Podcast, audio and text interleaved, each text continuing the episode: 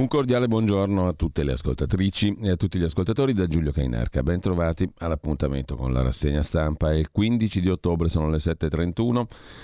Come al solito vi ricordo il nostro sito radiorpl.it per um, poter conoscere tutto ciò che serve nella giornata, tutto ciò che è servito anche nei giorni precedenti, riascoltare i podcast e sostenerci, che è un capitoletto piuttosto interessante perché altrimenti ehm, non stiamo in piedi, fatichiamo sempre di più, come tutti del resto. Quindi sosteneteci se vi sembra un servizio utile, eh, la sezione per sostenere la radio è molto semplice, si possono anche eh, impegnare 8 euro al mese per quello che forse può essere un servizio come appunto vuole essere anche la rassegna stampa. Da tanto tempo a questa parte comunque radiorpl.it le notizie di oggi, velocemente, il primo piano dell'agenzia ANSA di stamani sull'Italia che rischia il blocco per i no pass in piazza. I querulomani di tutta Italia in piazza. È allerta, Green Pass scatta l'obbligo.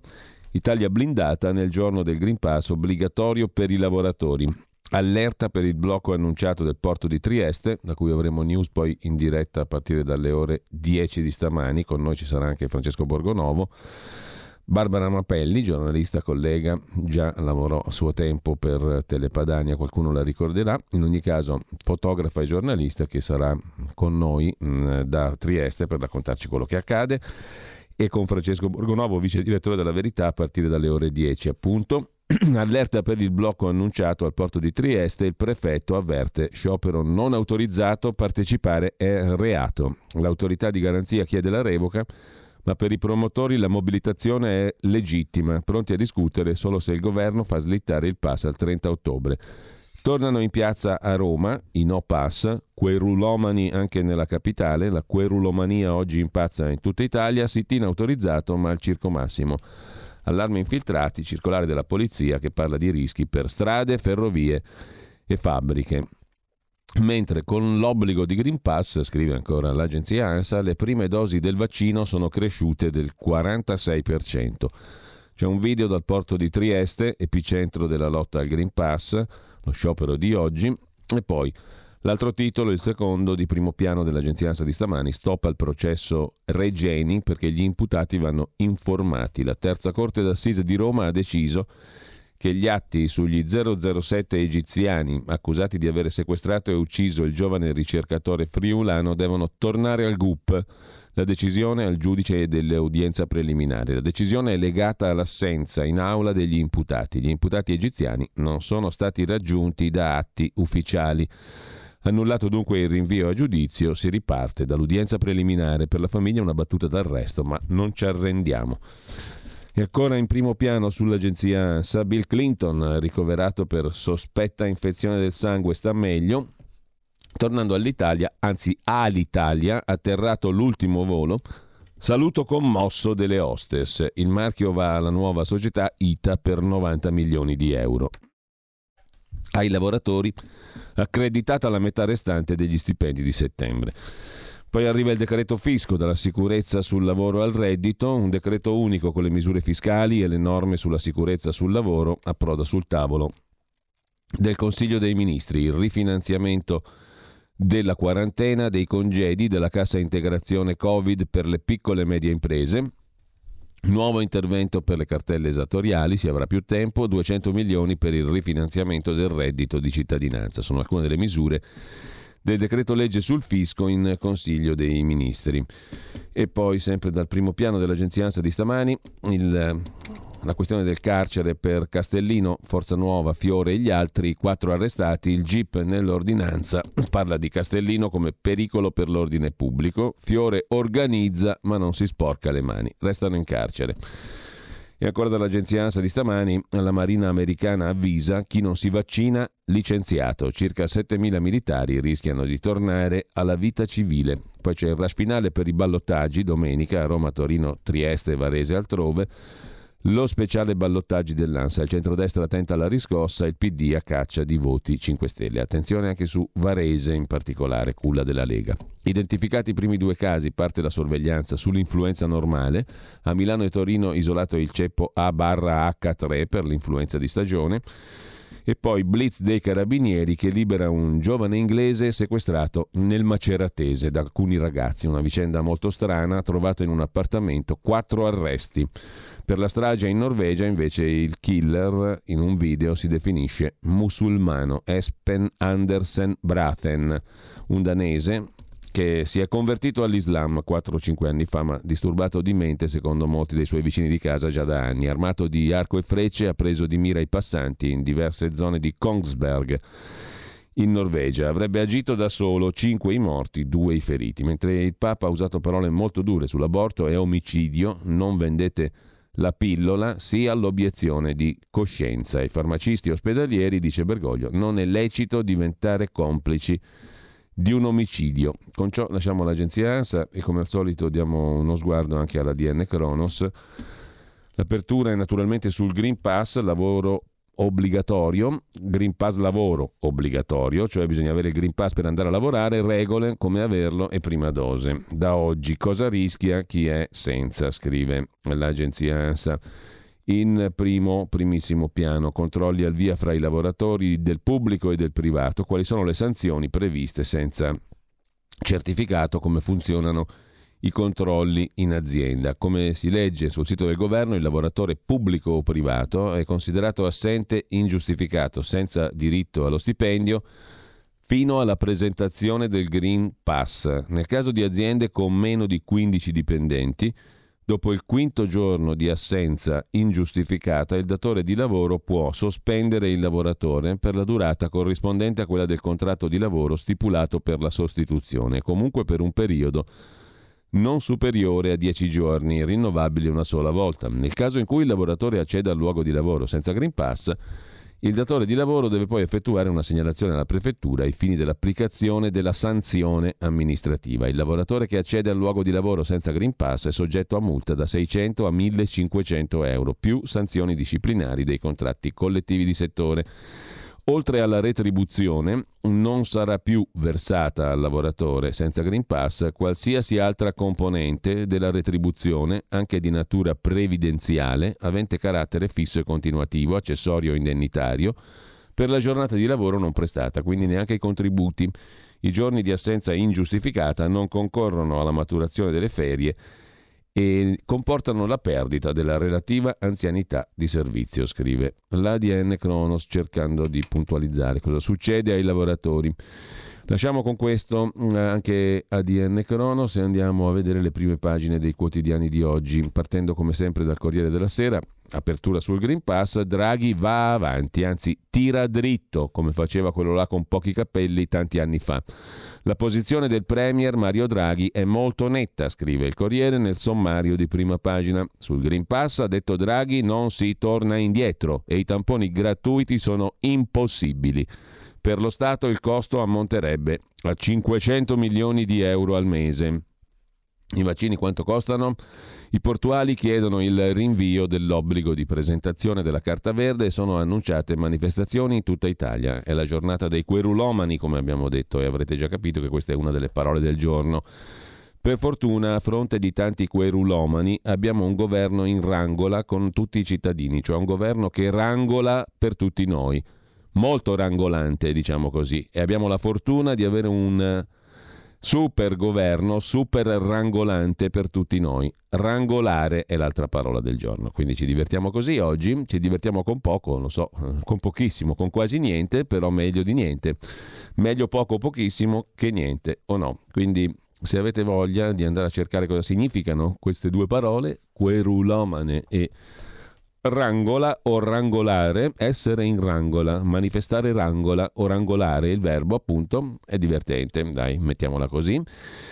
E mm, potete scrivere sul WhatsApp 346 6427 756. Più querulomani o più rangolanti? Mettiamola così. A Trieste il prefetto avverte, rangolando per tutti noi, che lo sciopero è illegale ed è reato. Allerta del Viminale per il rischio di estremisti querulomani, vigilanza su ministeri e stazioni. In un giorno sono stati scaricati oltre 563.000 green passi, impennata di prime dosi di vaccino cresciute del 46%. I duri del porto di Trieste, scrive ancora il Corriere della Sera, sono stati isolati, è il reportage di Marco Imarisio. I lavoratori si preparano a un blocco all'ingresso, ma chi vuole potrà passare. Tra i duri sentiremo probabilmente Stefano Puzzer, capo del Comitato dei lavoratori portuali di Trieste, portavoce del comitato e vedremo se i duri sono stati isolati. Chi sono i duri? Cosa vuol dire essere duri? Bah, eh, questione di punti di vista. Comunque, i veri numeri dei Novax, 3 milioni senza vaccino, scrive ancora il Corriere, trasporti, fabbriche, supermercati, ecco quanti sono i Novax, e code alle farmacie per i tamponi. Per fortuna, scrive Aldo Cazzullo, l'obiettivo è vicino. Ce l'abbiamo fatta. T- siamo tanti vaccinati, siamo vicini all'obiettivo. A Torino il Salone del Libro, simbolo della ripartenza, al Lingotto protagonista la scrittrice nigeriano-statunitense Chimamanda Ngozi Adichie. Il processo Regeni, lo abbiamo già visto, è stato azzerato, i genitori parlano di premio alla prepotenza e poi c'è il caso del Libano. Guerriglia in strada a Beirut, sei morti, si teme l'escalation. Hezbollah cerca di bloccare l'inchiesta sulla strage al porto di Beirut del 2020 e a Beirut si scatena la battaglia, cecchini sparano dai tetti sui dimostranti, almeno sei le vittime, una trentina di feriti. Il giallo dell'inglese a Macerata rapito per 7.000 euro, segregato per otto giorni, un cuoco inglese ha chiesto al padre di pagare 7.000 euro di riscatto, blitz e quattro arresti a Macerata, mentre Don Massimo Gramellini si occupa di una sua amica, la definisce tale appunto nel suo caffè, nella sua rubrica Ambra Angiolini la quale ha mm, subito l'onta di vedersi assegnato da Striscia la Notizia il tapiro dopo la fine della sua storia d'amore con Max Allegri, l'allenatore, e ha rivelato a tutti che persona sia, una persona stupenda come madre, come persona amica di Massimo Gramellini, ha reagito benissimo perché ha detto che dopo la fine di una storia d'amore si riparte, non si vince, non si perde, si riparte. Anche sua figlia è stata eccezionale perché ha difeso la mamma e la mamma quindi l'ha cresciuta benissimo, scrive Massimo Gramellini. È una mia amica. Lasciamo con ciò la prima pagina del Corriere della Sera. Sfogliamo rapidamente le pagine interne, poi vediamo le altre prime pagine. Sciopero illegale, è reato l'avviso del garante e del prefetto ai lavoratori del porto, naturalmente a Trieste. Pressioni di Lega e Forza Italia per alleggerire le misure del Green Pass, proteste a Trieste e in altre città. Luciano Racchi, avvocato giuslavorista, dichiara al Corriere della Sera chi si astiene dal lavoro rischia multe e conseguenze di tipo penale, scrive il Corriere riportando il parere del giuslavorista. Poi il racconto dell'inviato a Trieste, al porto i duri sono stati isolati, faremo un blocco, dicono all'ingresso, ma chi vuole lavorare passerà. Tirare dritto è la strada obbligata, scrive Massimo Franco, per non cedere alle minoranze. Né rinvio né tamponi, Draghi va avanti sulla sua linea, statuisce il Corriere della Sera, pagina 5. Per il Premier resta l'obiettivo del 90% di vaccinati, ma si allargano le divisioni nella maggioranza e sempre dal Corriere della Sera servizi pubblici a rischio, autobus e metro, tir, porti, forze dell'ordine, anche lì ci sono molti non vaccinati e non green passati, dal trasporto pubblico al personale dei ristoranti, allarmi, numeri, contromisure di fronte alle assenze. Il commercio, il nodo dei tamponi per commessi e camerieri, l'agricoltura con 100.000 stagionali senza il Green Pass. Intanto i vaccinati in Lombardia sono all'84%, ma tra i camionisti lombardi il 30% è senza certificato. All'ATM di Milano sono 272 che non sono disponibili su 9.700 lavoratori, nei supermercati l'8%, scaricati in un giorno in Italia 563.000 green passi. E ancora Rasi, inteso come Guido, il professor Guido Rasi, ex capo dell'Agenzia Europea del Farmaco, consulente del commissario Figliuolo, i tamponi validi 72 ore, niente affatto, sono attendibili soltanto per 8 ore. Capito? Solo per 8 ore l'esame gratuito sistematico, dice il consulente del commissario, è uno spreco irragionevole di denaro pubblico. Una persona negativa a inizio giornata può a metà giornata non esserlo più. Dunque il tampone non è buono, prima era ottimo, adesso fa schifo. Con una durata più lunga, un numero maggiore di soggetti faciliterà la circolazione virale, mentre come si sa i vaccini sono una garanzia, una bomba al 100%, no? mentre sulle manifestazioni allarme del Viminale, vigilanza su ministeri e stazioni, la circolare del capo della polizia Giannini alla vigilia dei cortei e poi una dipendente dell'INAIL che dice mi va bene tornare in ufficio, ma con lo smart working gestire i figli era più facile. Dopo questa fondamentale intervista del Corriere della Sera andiamo a vedere le altre prime pagine della giornata di oggi. Prima pagina di Repubblica, ci arriviamo subito, un attimo soltanto, eccoci qua, prima pagina di Repubblica che si apre con due questioni. Regeni, la decisione shock, ha zerato il processo e poi no pass è il giorno della verità dei querulomani, appunto. Da oggi scatta l'obbligo del lasciapassare sanitario per entrare nei luoghi di lavoro. Annunciati sit-in e scioperi, il Ministero dell'Interno teme la possibile contrapposizione di gruppi estremisti. Il governo annunzia che le regole non cambiano. Assalto a tamponi, picco di vaccini, corsa last minute al certificato. Battaglia Beirut torna l'incubo della guerra civile, scrive ancora Repubblica. Intervista a Riccardo Illi, industriale, ex sindaco di Trieste. A Trieste il blocco cancella la ripresa economica. La stampa di Torino. In apertura sul quotidiano diretto da Massimo Giannini un'intervista al ministro Franceschini. Il governo non cede mai tamponi gratuiti, dice il ministro, credo, della cultura Franceschini. A Trieste il fronte del porto spaventa l'Italia, ma il ministro dice nine, no al test gratuito, disincentiva il vaccino. È orripilante la politica che cavalca le paure e non sta parlando né di sé né del PD, né di Conte, né di Draghi, né di nessuno che sia stato al governo o vi sia adesso, perché il governo rangola per noi, rangola molto per tutti gli italiani. Purtroppo i querulomani italiani lo capiscono poco o non a sufficienza. Il ministro della Cultura al Salone del Libro ha detto che il governo è all'inizio di un percorso che deve essere completato. Mai e poi mai il tampone gratuito. Ha detto ancora Franceschini, i fatti di Roma, le violenze fasciste hanno riguardato solo alcune centinaia di persone, ma non si minimizzi. Partiti di destra, l'esperienza di governo ha messo in moto una riflessione, in particolare nella Lega, dice il ministro Franceschini al direttore Giannini. Parla anche Romano Prodi, poi vediamo più in dettaglio l'intervista. La profezia di Prodi, Salvini e Meloni sono inadeguati e Draghi non cadrà, dice Romano Prodi è giusto sospendere dal lavoro chi non ha il Green Passo. Draghi al Quirinale? Non penso che questa legislatura si interromperà. Salvini e Meloni sono inadeguati a governare. Sarebbe strano se lo Stato pagasse il tampone a chi non obbedisce a una sua norma. Se quest'anno facciamo il 6% di crescita, lo dobbiamo all'80% degli italiani vaccinati. La violenza a Roma non mi ha stupito ma mi ha angosciato. Nella nostra carta costituzionale si condannano i rigurgiti neofascisti, ma il principio non è stato mai applicato. Il modello sovranista c'è ancora, dice Romano Prodi, anche lui al Salone del Libro di Torino, ma la grande maggioranza dei cittadini europei oggi è per l'Europa. E ancora dalla prima pagina della stampa di Torino, in primo piano Beirut, scontro fra sciiti e cristiani e poi il pezzo di Massimo Cacciari sulla farsa dolorosa del neofascismo. Si fa sempre più arduo, scrive Cacciari, richiamare la mente su alcune verità di fatto.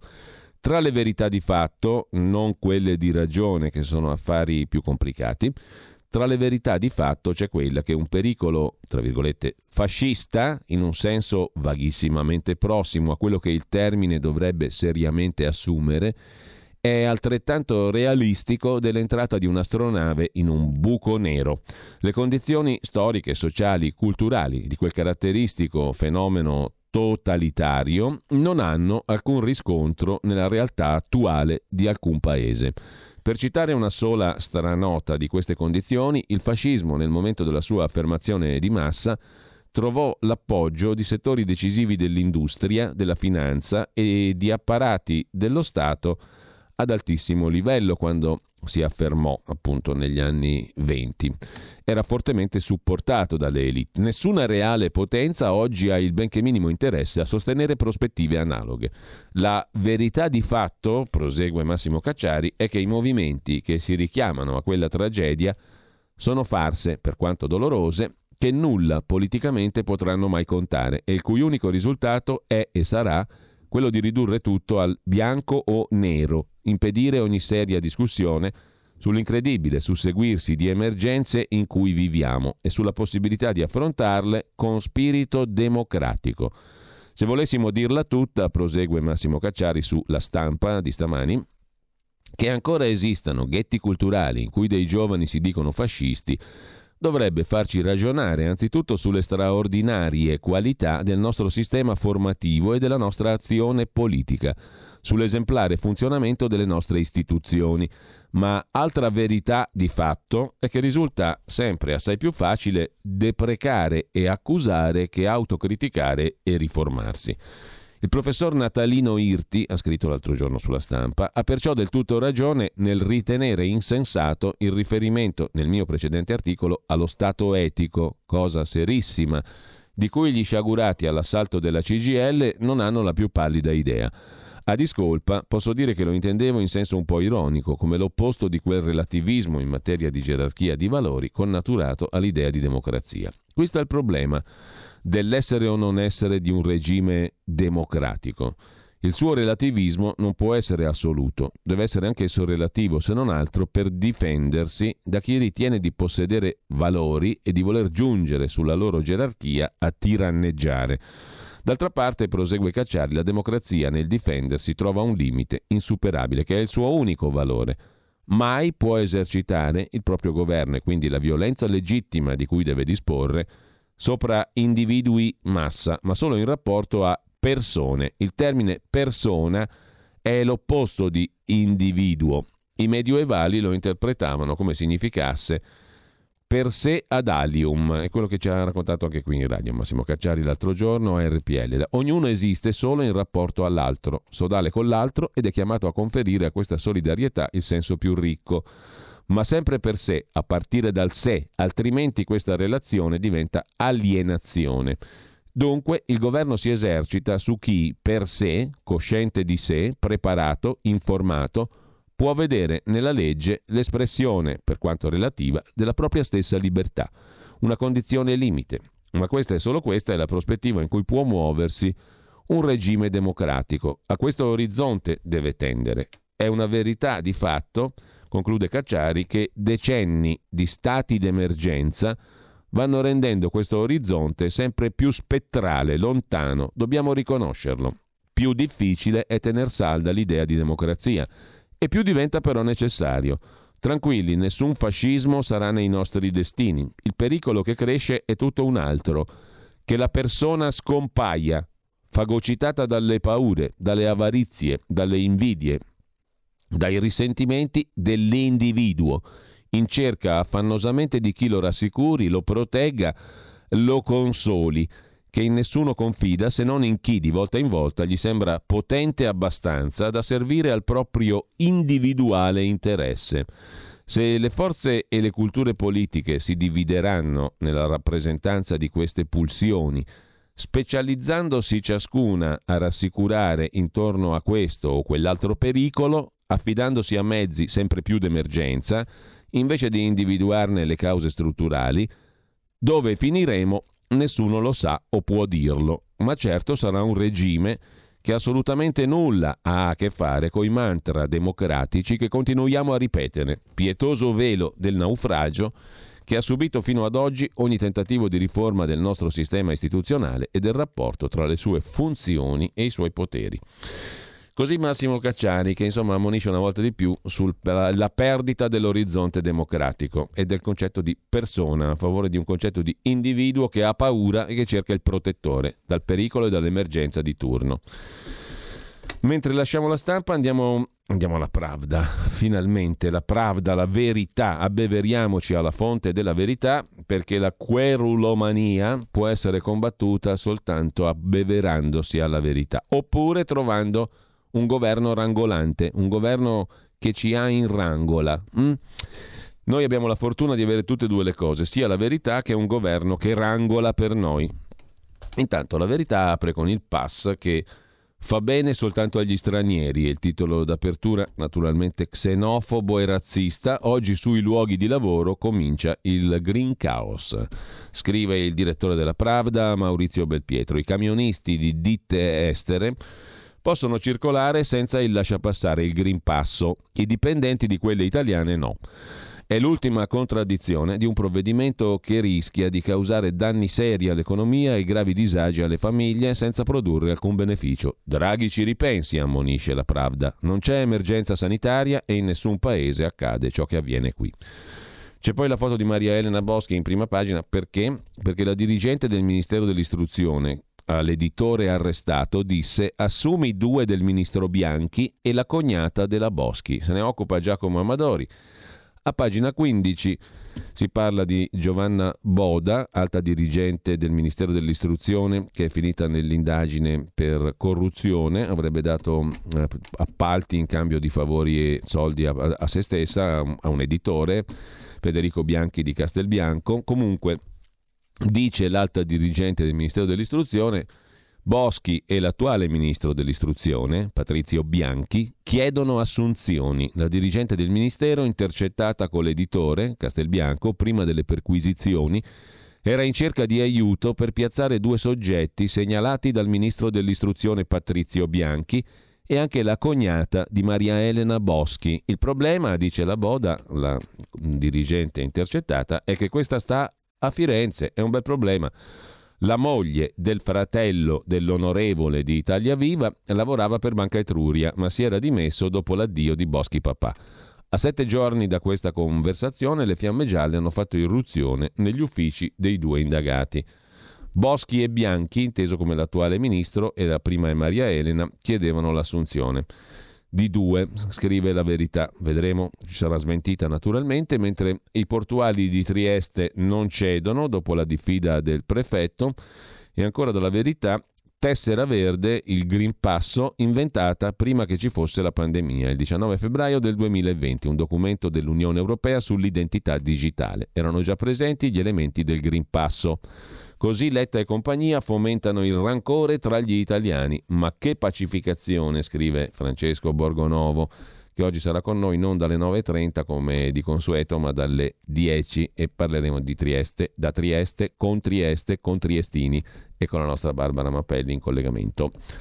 Dalle 10 appunto per darci conto di quel che accade e sta accadendo stamani a Trieste, epicentro italiano della querulomania anti-Covid, anti-Green Passo, anti-governo. La polizia ha scortato invece Forza Nuova a devastare la CGL. Questa è grossa e la racconta l'amico Fabio Amendolara in prima pagina sulla Pravda.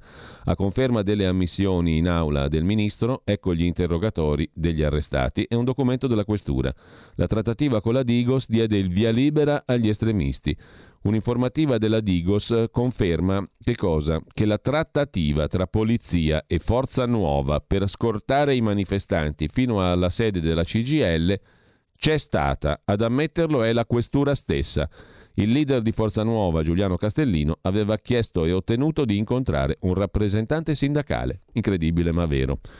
Marcello Veneziani invece si occupa dell'emergenza fascismo che termina eh, lunedì dopo che si è votato e neppure si vergognano. È tutto costruito, scrive Marcello Veneziani, pagina 1, pagina 11 della Pravda. Due piccioni con una fatua sinistra a criminalizzare i no pass e la Meloni.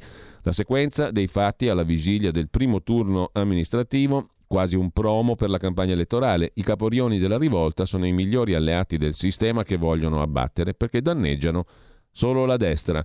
L'emergenza per il pericolo fascista durerà fino a lunedì alle ore 14, quando si aprono le urne del voto per le amministrative. Solo dei miserabili agitano l'antifascismo per le violenze concesse a un pugno di esaltati.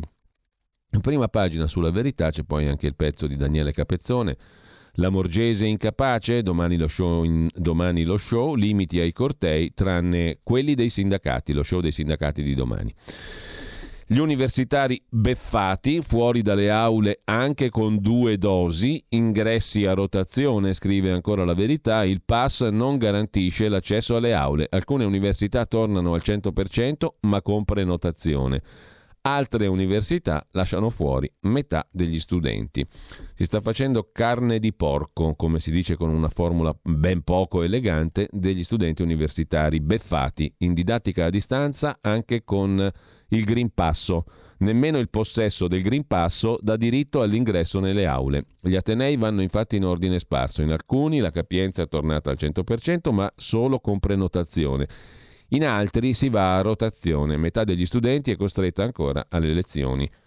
Online, scrive Tommaso Rodano sulla verità di oggi. Infine chiudiamo con la questione di Di Donna, l'avvocato Di Donna, eh, già compagno di studio, di studio del professor Alpa di Giuseppe Conte, vide in tv il direttore Belpietro mostrare la copertina di Panorama con l'inchiesta sui suoi del Di Donna affari e sui rapporti con Conte Giuseppi e si allarmò al punto che rimase in ufficio fino a notte fonda. La sua segretaria uscì con uno scatolone e rientrò a mani vuote. Secondo gli inquirenti furono distrutte delle prove. Infine Stefano Piazza sull'arciere assassino di Allah in Norvegia, strage fatta da un convertito all'Islam. Con ciò lasciamo, lasciamo la Pravda e come sempre accade a quest'ora andiamo all'Izvestia. Dopo la Pravda, l'Izvestia, dopo la verità, la notizia, cioè il fatto, il fatto quotidiano più o meno siamo lì, insomma. Uh, la frase sopra la testata è divertente. A Milano, dopo aver negato i fondi al candidato Luca Bernardo, il centrodestra adesso qualcuno dal centrodestra gli chiede anche di dimettersi da consigliere comunale. Fai posto a qualcun altro. Sedotto e abbandonato, scrive il Fatto Quotidiano come Ambra.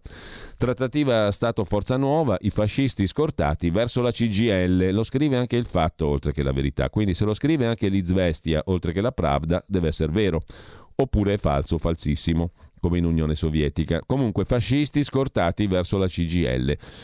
L'assalto di sabato scorso, il GIP ha convalidato gli arresti dei leader, ma una annotazione della Digos allude a un corteo dinamico fino alla sede sindacale CGL.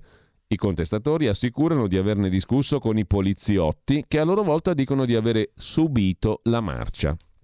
C'è qualcosa di marcio in questa marcia evidentemente. Mentre Regeni sospeso il processo e poi c'è una bella foto di Draghi, del callido Draghi, inteso come colui che ha fatto il callo, e di callo ne ha fatto perché si è esercitato per tanti anni Draghi nei palazzi del potere. Certamente si può dire tutto di lui tranne che sia avulso dalla politica.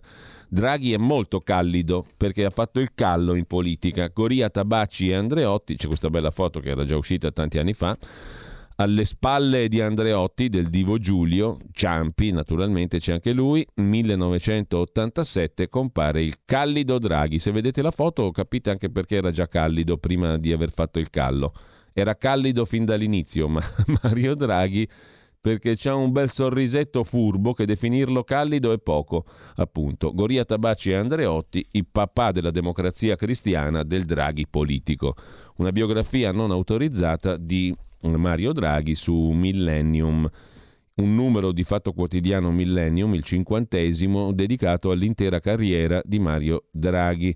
Dal tesoro a Goldman Sachs, banca d'affari, celeberrima, dalla guida della Banca d'Italia a quella della Banca Centrale Europea, una cronaca dettagliatissima, figlia di un'inchiesta collettiva firmata da Ivo Caizzi, Fabrizio Desposito, Carlo Di Foggia, Luigi Franco, e tanti altri. Il mensile FQ Millennium è diretto da Peter Gomez, esce in edicola questa fine di settimana è tutto dedicato a Draghi. Anno 1983, Fanfani sostituisce Spadolini a Palazzo Chigi e al Ministero del Tesoro arriva un giovane consulente, Mario Draghi. Si è formato negli Stati Uniti, è stato consigliato da Romano Prodi e da Beniamino Andreatta.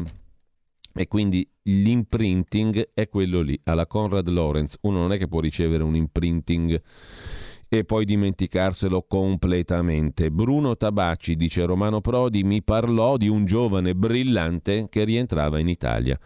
Quindi i papà democristiani del Draghi politico. Magari, diciamo, fossero solo democristiani i tratti del DNA. In ogni caso, eh, a Varese la Lega rischia grosso nella sua culla, scrive ancora Lizvestia in prima pagina, e poi Fininvest pagò Cosa Nostra, lo ha detto anche la Cassazione, non c'è stata alcuna diffamazione, se ne occupa il Fatto Quotidiano con Gianni Barbacetto, la Fininvest ha finanziato Cosa Nostra, avevano ragione gli autori del libro Colletti sporchi, aveva torto la Fininvest, nessuna diffamazione, ha detto la Corte di Cassazione, dopo un processo di sette anni e dopo sentenze di assoluzione già in primo grado e in appello, la Suprema Corte ha respinto il ricorso della Fininvest contro il magistrato Luca Tescaroli, il giornalista Ferruccio Pinotti e la Rizzoli, Corriere della Sera Libri, accusati di diffamazione. Nel libro Colletti sporchi avevano evocato il coinvolgimento di Fininvest nel riciclaggio di denaro di provenienza mafiosa. Avevano riferito le dichiarazioni di un pentito, Salvatore Cancemi, che riferiva di versamenti periodici di somme a titolo di contributo effettuati a Cosa Nostra da persone fisiche del gruppo Fininvest. Avevano sostenuto l'esistenza di rapporti con i vertici della Fininvest intrattenuti dal vertice dell'organizzazione mafiosa siciliana, contatti che Totori Inas era attivato per coltivare personalmente e avevano in definitiva affermato la commistione della Fininvest con la mafia siciliana. Secondo quanto rivelato da Cancemi nel processo stragi di Capaci via D'Amelio, appartenenti al gruppo Fininvest versavano periodicamente 200 milioni di lire a titolo di contributo a Cosa Nostra. Rina si era attivato dal 90-91 per coltivare direttamente i rapporti con i vertici della Fininvest tramite Craxi e Rina nel 91 aveva riferito a Cancemi che Berlusconi e Marcello Dell'Utri erano interessati ad acquistare la zona vecchia di Palermo e lui stesso, Riina, si sarebbe occupato dell'affare.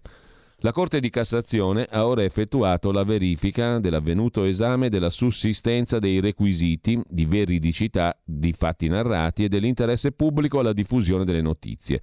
Al termine dell'esame, la Cassazione ha respinto il ricorso della Fininvest, l'ha condannata a pagare le spese. Insomma, scrivere che la società di Berlusconi ha pagato Cosa Nostra ed è stata in rapporti con la mafia, si può, è corretto, scrive il Fatto Quotidiano con Gianni Barbacetto. Lasciamo anche l'Izvestia e andiamo ad Avvenire, il Sol dell'Avvenire, il quotidiano cattolico che apre la sua prima pagina con la foto di un bambino africano, Covid e guerre, altri 20 milioni di persone alla fame. La mappatura del CESVI, la fondazione CESVI, evidenzia l'aumento della denutrizione acuta in Africa, i paesi più colpiti. Appello a Draghi di Azione contro la fame, un'altra ONG.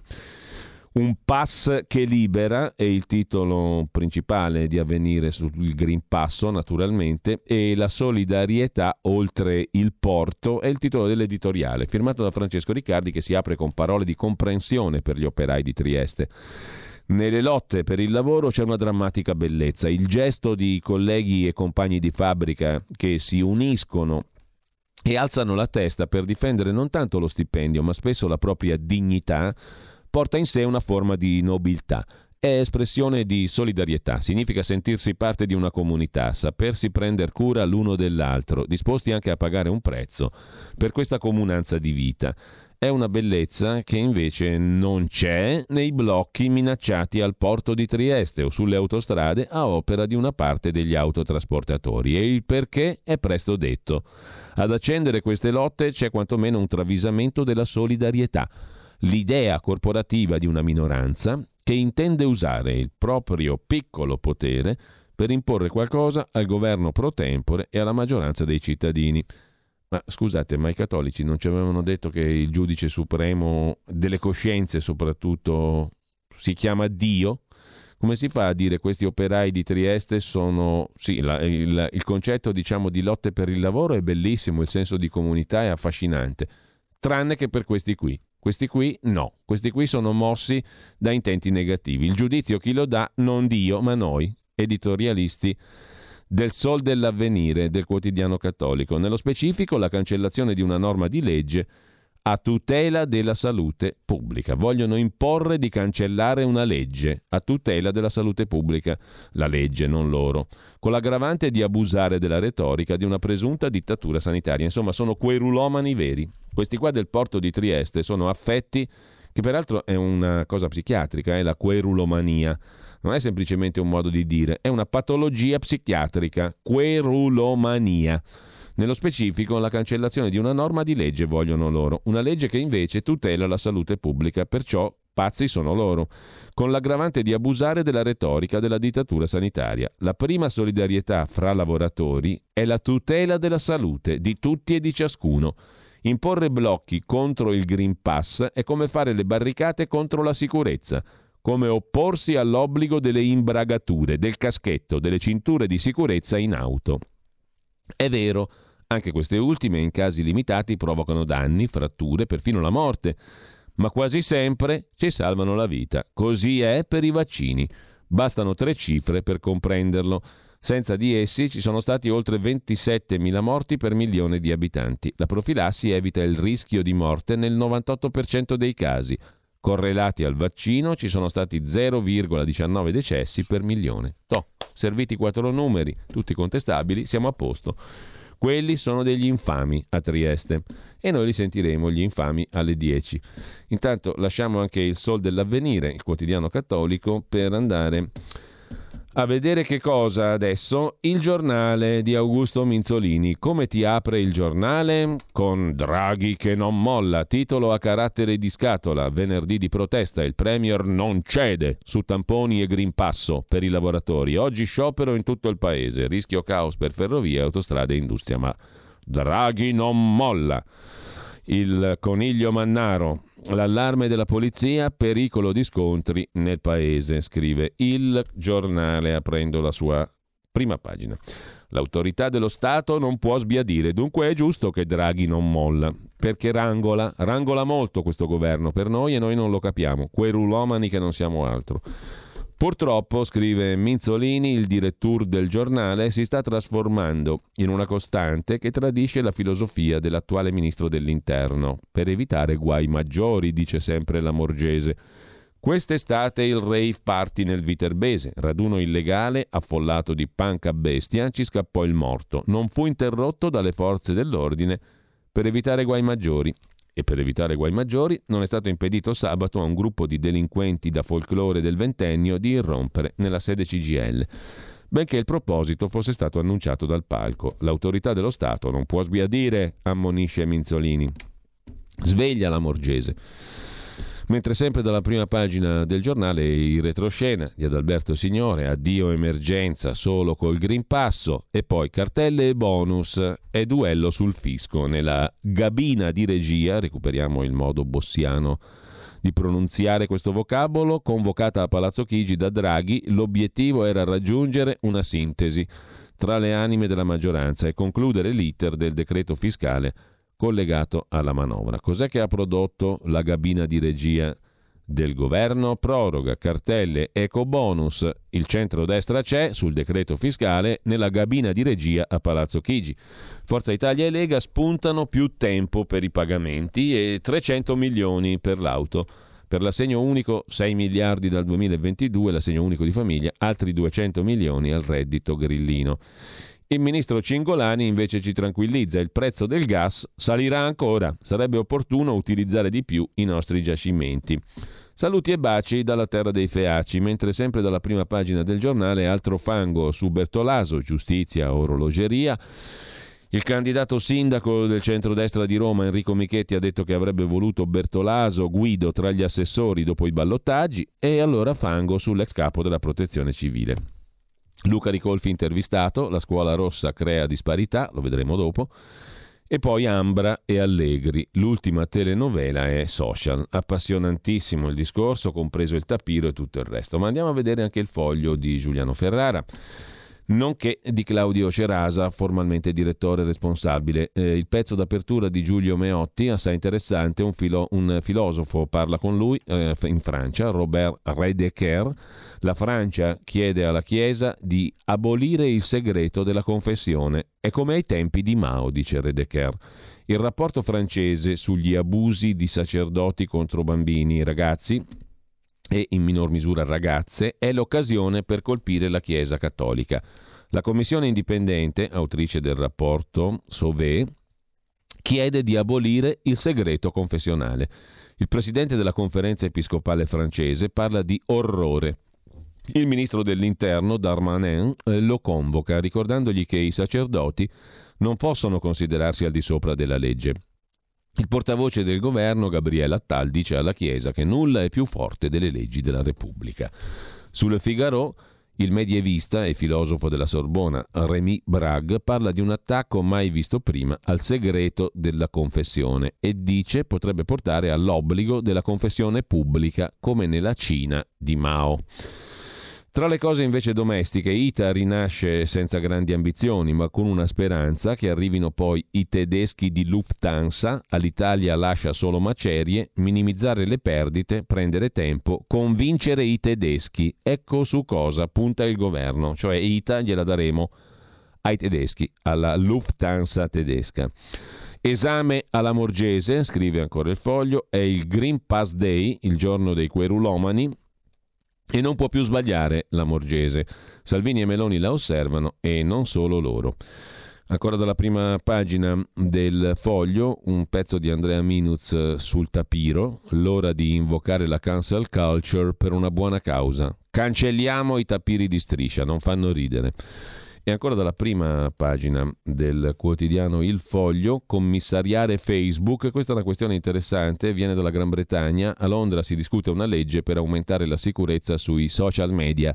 Potrebbe essere quella definitiva, che l'audizione al congresso americano di Francis Hogan, esperta di dati ed ex dipendente Facebook, sarebbe stata l'occasione di iniziare ad agire per regolamentare Facebook era stata la prima impressione dopo aver sentito le sue parole davanti al Parlamento americano. Quando si tratta di sicurezza, Facebook impiega poco personale. La piattaforma social deve essere in qualche modo costretta a investire di più nella sicurezza, come inserendo un elemento di rischio legato ai profitti di Facebook. Il Regno Unito è al lavoro, un disegno di legge sulla sicurezza online che in Gran Bretagna potrebbe ispirare la futura regolamentazione dei social da parte dei governi di tutto il mondo. La legge sulla sicurezza online è diretta a tutti i social. Saranno inclusi motori di ricerca come Google e siti di pornografia. Obiettivo imporre alle aziende l'obbligo di proteggere gli utenti da contenuti dannosi. A vigilare sarà Ofcom, il regolatore britannico delle comunicazioni, come la nostra Agcom. E i doveri delle aziende sono prevenire la proliferazione di contenuti illegali, materiale terroristico, crimini d'odio, proteggere i bambini e gli adulti che usano questi strumenti, Facebook, Twitter, YouTube. I legislatori britannici hanno anche inserito una multa per chi non rispetta le regole. Sempre in prima pagina sul foglio poi abbiamo il Draghi pacificatore, un rapporto sempre più stretto fra Draghi e Landini, interessante, e cartelle esattoriali dilazionate. Poi c'è il tampone tedesco, test a pagamento per i non vaccinati. Il ministro della salute Spahn dice è questione di equità. Finora non pagano il tampone i tedeschi a differenza nostra. Tra i cittadini tedeschi con più di 60 anni almeno 3 milioni ancora non sono stati vaccinati. Tasso di immunità in Germania 68%, inferiore a quello di Italia e Francia. Berlino da tempo cerca il modo di rendere le vaccinazioni più frequenti, convincere gli scettici. Dopo aver tentato per tutta l'estate un'opera di persuasione, ha deciso di applicare misure più concrete. Far pagare il tampone, che adesso non si paga in Germania. Lasciamo con questo la prima pagina del foglio, andiamo a dare un'occhiata anche al giorno, La Nazione il resto del Carlino, il quotidiano nazionale. È arrivato il giorno del Green Chaos, è il titolo principale. Al via l'obbligo di carta verde, ma si teme la paralisi del paese. Manifestazioni di querulomani in tutta Italia, polizia in allarme. Non hanno il pass 80.000 camionisti e moltissimi portuali. A rischio anche i mezzi pubblici. E boom di certificati di malattia. E adesso diamo un'occhiata ai messaggi via WhatsApp, per cui oscuriamo un attimo, poi torniamo alle prime pagine dei giornali e um, vediamo un po' se qualcuno, um, diciamo così, ci, um, ci dà la soluzione sui querulomani e sulla rangola. Cosa significa rangolare? Essere in rangola, che significato ha la parola rangola? Che è la parola che distingue, che caratterizza per fortuna nostra, l'azione del nostro governo.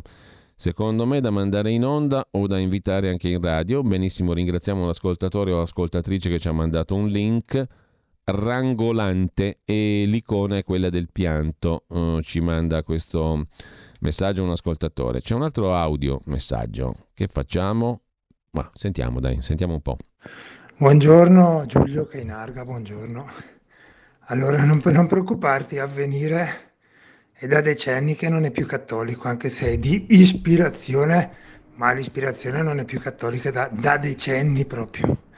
Quindi lascia perdere, lasciali perdere, non dovresti neanche più leggerlo, no, neanche far presente che esiste. Non mi dite questo. Meglio Repubblica di avvenire, tanto per dirti come siamo messi. Io sono cattolico, sono un catechista per gli adulti, ho studiato sette anni teologia tra l'altro, non ho nessun diploma particolare, ma comunque mi, mi do da fare, cerco di studiare, di leggere, di capire, specialmente appunto quello che è la vera rivelazione cattolica, quindi lascia perdere avvenire. Avvenire ormai è non neanche servo dei padroni, servo del padrone quello là cornuto. Allora, eh, io non sono d'accordo naturalmente, la rassegna stampa è ovvio, va da sé, deve dar conto il più possibile di tutto, di tutto quello che può essere interessante, di tutto quello che rappresenta un certo tipo di cultura e, ehm, quindi, mm, ok, tu hai le tue opinioni, mm, però in ogni caso bisogna dar conto di tutto. Anzi, ne approfittiamo per dare un'occhiata rapida, già che ci siamo, anche alle altre prime pagine che non fanno parte della nostra edicola digitale. Per esempio, quella del riformista. Draghi si gioca tutto alla folle guerra del Green Pass, scrive Piero Sansonetti. E poi naturalmente questo è nella giornata di oggi la questione principale, le piazze Novax che non mollano. Il domani di Carlo De Benedetti invece si occupa di Regione Lombardia che affitta casa a Forza Nuova per 100 euro al mese. Tolleranza per il fascismo. Scusate, ma Forza Nuova non è stata sciolta no? sulla base della legge Scelba, o sbaglio? e quindi non è fuori legge. A Milano le associazioni neofasciste ottengono le case popolari dell'ente regionale ALER. Sono quelle polemiche veramente che lasciano sconcertati per la pochezza e la modestia della sostanza nonché delle argomentazioni, mentre il manifesto parla di muro di gomma, il quotidiano comunista in prima pagina sospeso il processo ai quattro agenti dei servizi egiziani accusati di sequestro e omicidio di Giulio Regeni. Poi Green Pass si parte senza modifiche, titola il manifesto. Ma eravamo al quotidiano nazionale e qui c'è da mm, segnalare la reprimenda eh, del direttore Michele Brambilla sull'utilizzo di una parola sbagliata da parte di Salvini, pacificazione. Per scongiurare il caos provocato dalla rivolta dei lavoratori no Green Pass si invoca da più parti, in realtà principalmente da una parte sola, Salvini, la pa- pacificazione nazionale. Il solo fatto che si usi il termine pacificazione la dice lunga su quanto abbiamo smarrito il senso delle parole che pronunciamo. L'esigenza di pacificazione nazionale si pone dopo le guerre civili, dopo forti contrapposizioni ideologiche ma anche ideali. Sono processi lenti e difficili. Per esempio, alla fine della guerra civile in Spagna Francisco Franco fece costruire un enorme monumento, la Valle de los Caídos, per onorare la memoria di tutti i caduti, nazionalisti e repubblicani scrive Brambilla. E Franco non era esattamente la persona giusta per pacificare un paese diviso e la Valle dello Caídos si trasformò di fatto in un altare che rendesse imperitura la memoria della sua vittoria.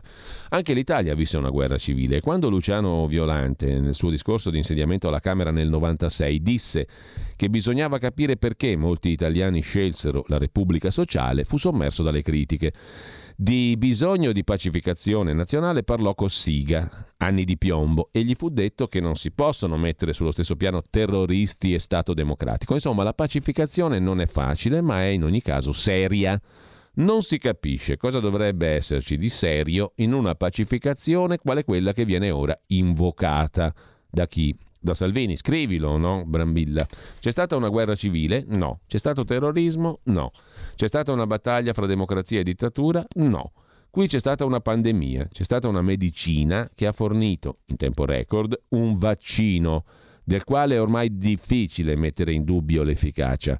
C'è stato un governo che ha fissato regole per tornare a lavorare e vivere in sicurezza.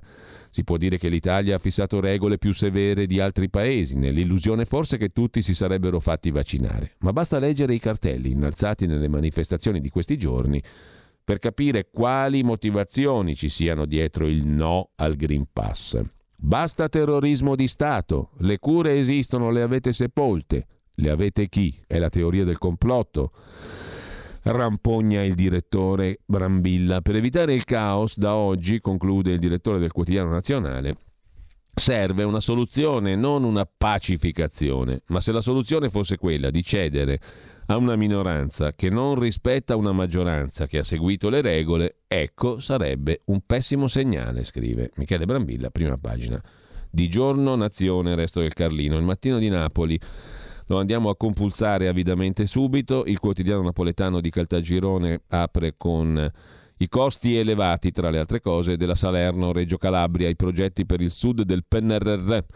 Non sarà tutta ad alta velocità. Lo studio di fattibilità dei primi due lotti Battipaglia Praia e Praia Tarsia e del raddoppio della Galleria Santo Marco fra Paola e Cosenza in Calabria è pronto, curato da Italfer, sarà disponibile a novembre ed è il primo passo per l'alta velocità al sud da Salerno a Reggio e Potenza ma i costi sono elevati e non sarà tutta ad alta velocità, scrive il quotidiano napoletano. A Napoli invece la nostra vita sotto scorta, padre e figlio, albergatori anti-racket, ma a testa alta contro i boss.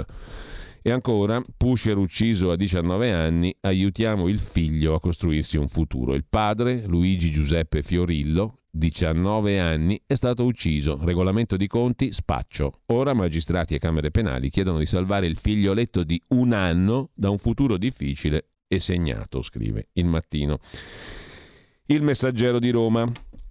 Lo vediamo subito prima della pausa. Il messaggero di Roma apre con eh, il pass con i tamponi scontati. Il ministro Orlando, in questo caso del lavoro, è d'accordo con la richiesta dei sindacati. Possibile decreto per sgravi alle imprese. Da oggi l'obbligo per i lavoratori. La polizia parla di rischio scontri. E poi Prima casa c'è il bonus anche per box e cantine, sempre più aiuti per i giovani che vogliono comprare casa, trasconti fiscali e mutui facili. Così il nuovo bonus prima casa per gli under 36, voluto dal governo che rangola per noi, si estende anche alle pertinenze dell'immobile agevolato, come box e cantina. Le imposte di registro, ipotecarie e catastale sono azzerate anche per gli atti soggetti a IVA. A settembre più della metà delle richieste di mutui sono arrivate dai giovani, quindi il governo rangola abbastanza bene per i giovani. Mentre lasciamo anche il messaggero e andiamo a dare uno sguardello al tempo di Roma, il tempo di Franco Bechis che apre con il titolo principale dedicato alla scelta dello scontro di Roma, il ballottaggio fra popolo e palazzo. Popolo uguale Michetti, palazzo uguale Gualtieri, scrive il tempo di Roma, Michetti ancora una volta mette KO in tv l'avversario abituato ad aggirarsi nelle stanze del potere. E poi l'Italia che rischia di andare in tilt sotto Green Passo. Decolla ITA, ma pochi voli e a ottobre solo in Europa. Addio Sardegna per l'Italia con la compagnia a prezzi più alti per, eh, chiedo scusa, eh, per ITA, non per l'Italia. L'Italia in Sardegna ci andava. Con la compagnia a prezzi più alti e meno tratte. Nella vita di Roberto Gualtieri c'è stato anche un anno da Che Guevara. I segreti dell'ex ministro Gualtieri, candidato PD a Roma a sindaco, doppio volto aveva Gualtieri. Lo racconta Fosca Binker, che è la parte femminile del direttore Franco Bechis, lo pseudonimo di Franco Bechis. Il mite Roberto Gualtieri fece Che Guevara. Ce lo vedete? Insomma, nato e cresciuto comunista, ebbe la sua sbandata movimentista. Nel 90 fu leader della Pantera, il movimento contestatore universitario, tra contestazioni e occupazioni. Dalla tessera del PC a via 20 settembre al Ministero dell'Economia. Nel 91 rivendette casa con un rogito del notaio Ciommo della banda della Magliana. Porca miseria, tra Che Guevara e la banda della Magliana, un signorino così, tanto per bene e compitino. Mentre eh, andiamo a vedere anche Milano Finanza e poi rangoliamo verso la pubblicità, anzi non c'entra niente in questo caso, Querul, querulomaniamo verso la pubblicità, pubblicità se fa per di, il rischio di una Suez italiana, titola Milano Finanza, il quotidiano dei mercati finanziari, col Green Pass obbligatorio e allarme per la serrata dei porti, il caso Trieste agita gli operatori economici. Con il blocco costi aggiuntivi sulle merci, protesta contro il governo che espone le aziende a rischi imprevisti e frena la ripresa. Intanto Draghi non molla sul tampone gratuito, governo in allerta per evitare nuovi scontri. E con questo abbiamo visto le prime pagine, dopo le 8.30 torniamo invece sugli articoli principali della giornata. Il futuro appartiene a chi fa squadra. Le radio italiane si uniscono per giocare la partita da protagoniste. Nasce l'app Radio Player Italia. 140 stazioni in una sola rete. Scegli la tua preferita e ascolta il suono perfetto del digitale. Gratis, senza registrazione, senza interruzioni. Compatibile con tutti i device. Le notizie, la compagnia, la musica scelta da chi la ama, la conosce e la vive. Scarica Radio Player Italia. Il futuro batte con la radio nel cuore. Anche RPL è disponibile su Radio Player Italia.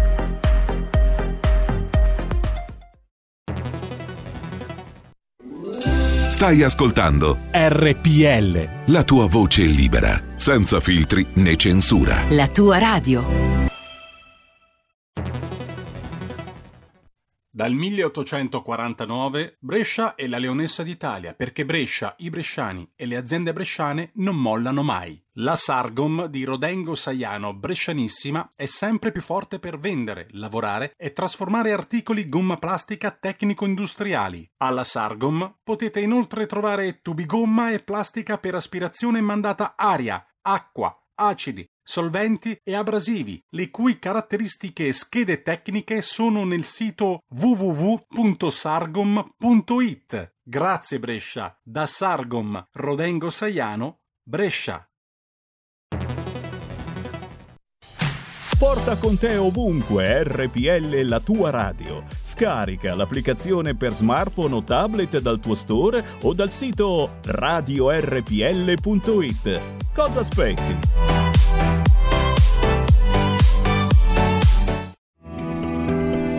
Il meteo.it presenta le previsioni del giorno.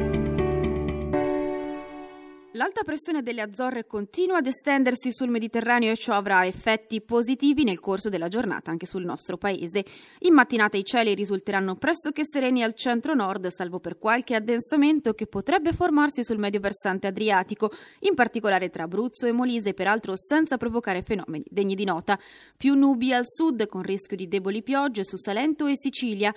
Nel pomeriggio il sole sarà dominante, salvo per qualche addensamento nuvoloso, in genere senza precipitazioni a carico della Liguria e delle estreme regioni meridionali, venti da nord. Le previsioni tornano più tardi. Un saluto da ilmeteo.it.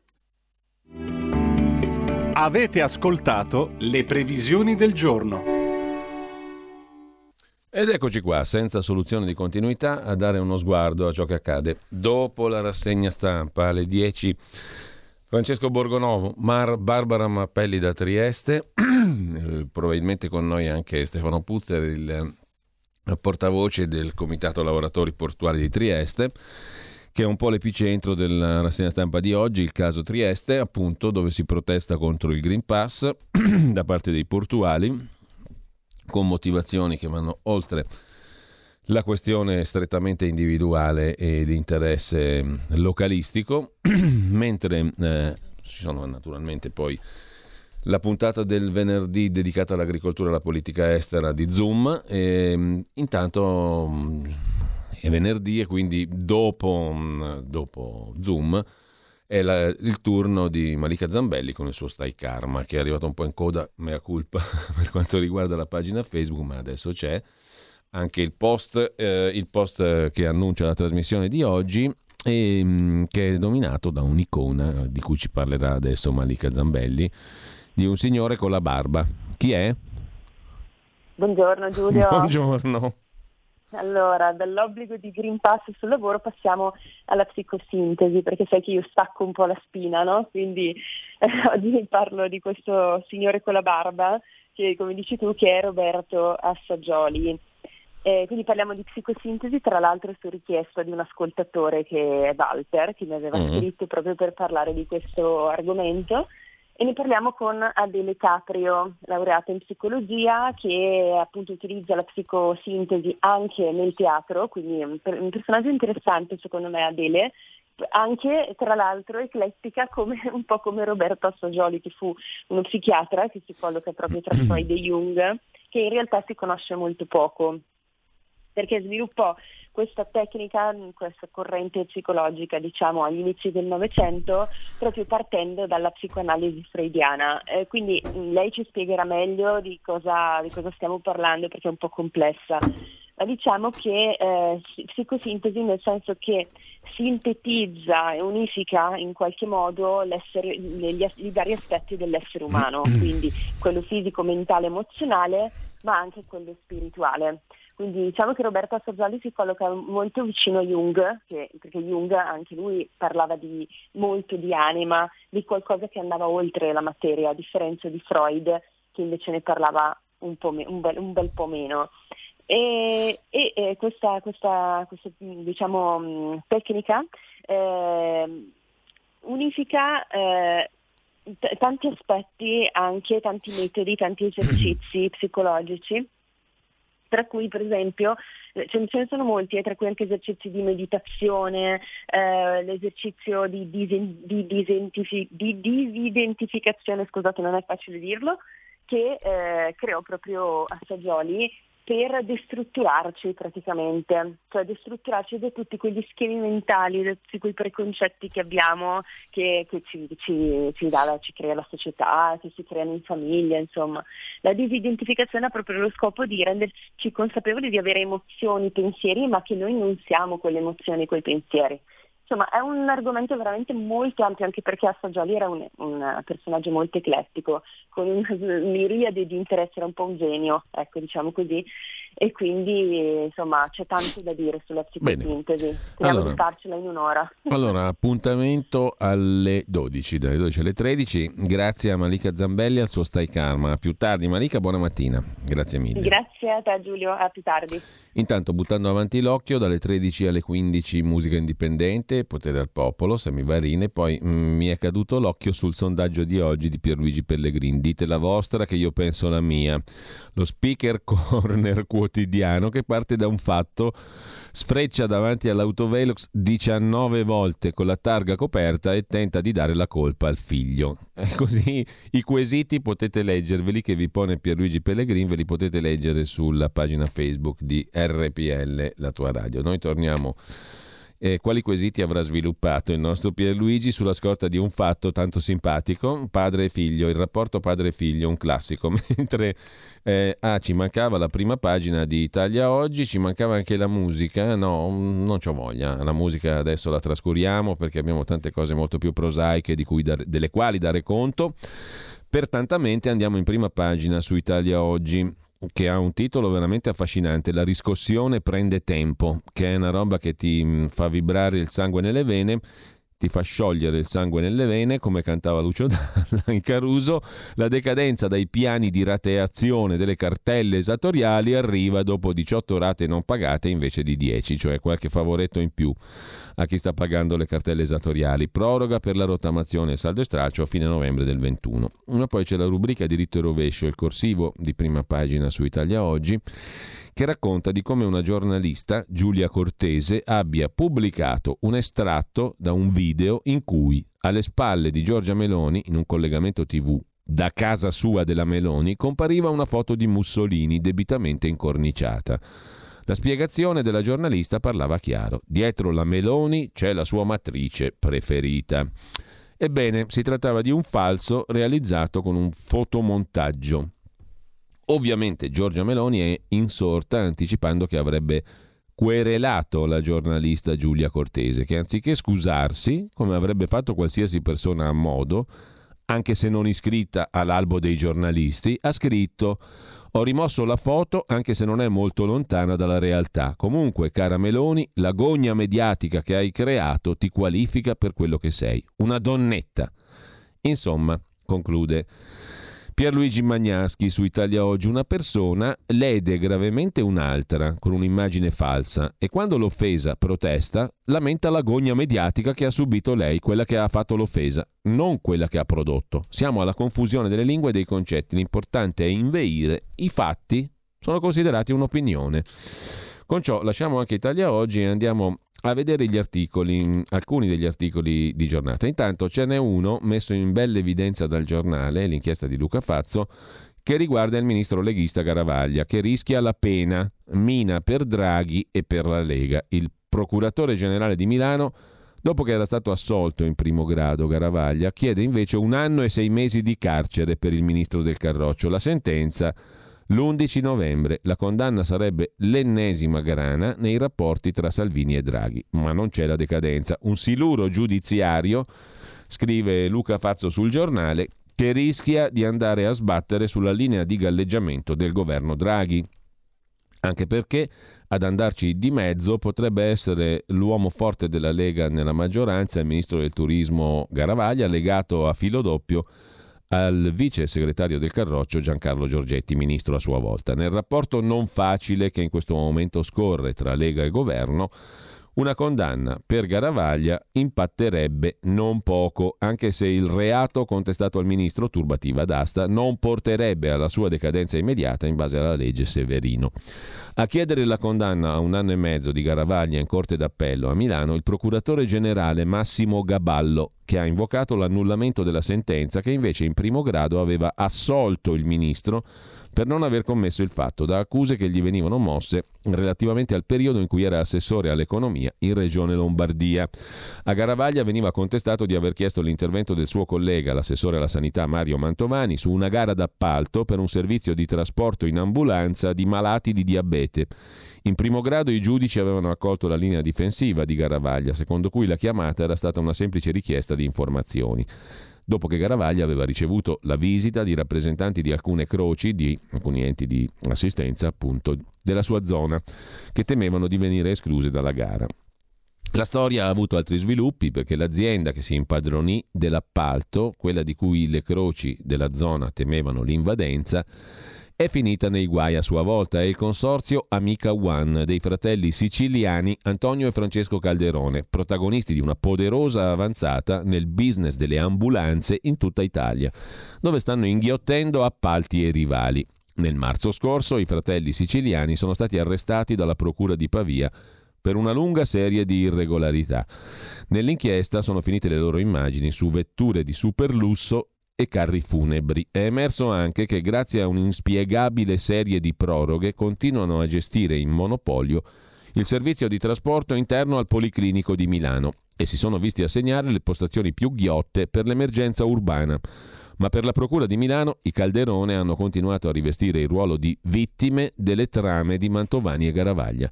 Ieri arriva la richiesta di condanna per il ministro leghista, una richiesta che la stessa Procura generale avanza quasi svogliatamente, senza introdurre elementi nuovi.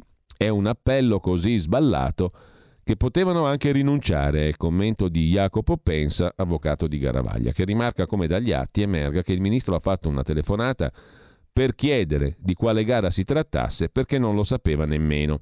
Anche i giudici di primo grado avevano scritto che mancano elementi per affermare che Garavaglia abbia dato contributo anche solo alla forma dell'agevolazione alla turbativa d'asta e difettano elementi per affermare una consapevolezza di Garavaglia. Dopo la laconica requisitoria del procuratore generale, l'11 novembre parola alle difese, forse il giorno stesso la sentenza.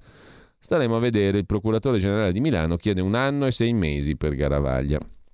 Andiamo però a Trieste, in questo caso vediamo le pagine che dedica alla giornata di oggi il piccolo di Trieste, il quotidiano locale, il popolo dei no pass in appoggio ai portuali. Saremo oltre 20.000 dicono i manifestanti. Oggi la mobilitazione davanti ai cancelli del porto di Trieste, ma nel fronte dei contras si aprono le prime crepe. Non bloccheremo chi vorrà entrare a lavorare, dicono i manifestanti. In 400 all'assemblea decisiva tra distinguo e appelli all'unità, scrive ancora. Il piccolo si litiga un po', si alza la voce a rimettere tutti in riga ci pensa lui, Ciccio Puzzer, che forse probabilmente sarà con noi insieme a Barbara Mappelli. Il quotidiano mm, triestino, il piccolo, riporta anche l'opinione di Stefano Fassina, deputato di Liberi ed Eguali, è con grande sconcerto che vedo il comportamento di una parte dei lavoratori del porto di Trieste. I portuali hanno una storia gloriosa di lotte democratiche ispirate alla solidarietà e al rispetto delle istituzioni. Vaccinarsi è un atto di solidarietà di classe e di patriottismo, oltre che di protezione di sé. Il governo tenga la barra dritta. Fassina sulla linea di Mario Draghi, Stefano Fassina. Mentre sempre dal quotidiano triestino, corse degli autobus eh, sospese, taxi a singhiozzo, il no al certificato verde, al Green Passo, paralizza anche i trasporti, oltre ai porti. Sempre a Trieste, le aziende del trasporto pubblico locale dicono impossibile garantire la regolarità del servizio. Il quotidiano triestino, il piccolo, dedica altre quattro pagine alla questione, alla protesta anti-Green Pass a Trieste, con il presidente dell'autorità portuale Zeno D'Agostino, il quale sfida i portuali eh, ribelli e dice sono in un vortice più grande di loro. Il presidente ha chiamato a raccolta la maggioranza silenziosa e ha attaccato Puzzer. Se mi dimetterò sarà colpa sua. E ha detto ancora D'Agostino, oggi nello scalo chi dissente dalle posizioni del CLPT, del Comitato Lavoratori Portuali di Puzzer, viene messo a tacere. Non credevo si potesse arrivare a tanto. Insomma, i fascisti sono loro, gli operai che protestano. Ormai non sanno più come gestire la situazione che hanno messo in piedi. Vedremo alla fine quanti saranno. Il presidente del Friuli Venezia Giulia Federica dice serve aprire un dialogo fra chi protesta e il governo. E ancora navi da crociera trasferite, carichi di merci dirottati, i danni ci sono già. MSC ha cancellato le tappe triestine in programma nel fine settimana e ha scelto Marghera.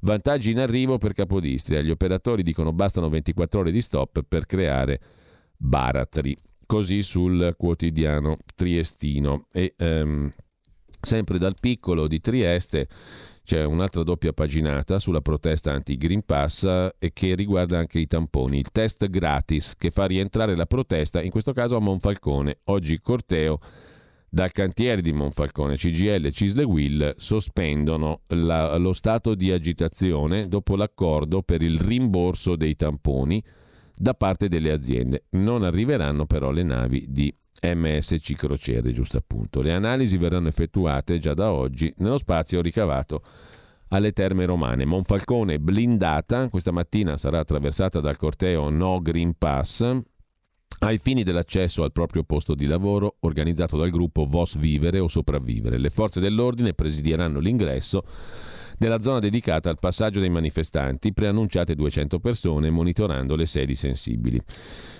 E lasciamo il quotidiano triestino con l'onda dei camionisti a Gorizia senza vaccino o col vaccino russo, lo Sputnik. Niente certificato verde per uno su tre. Molti sono inoculati con un siero non riconosciuto dall'Unione Europea.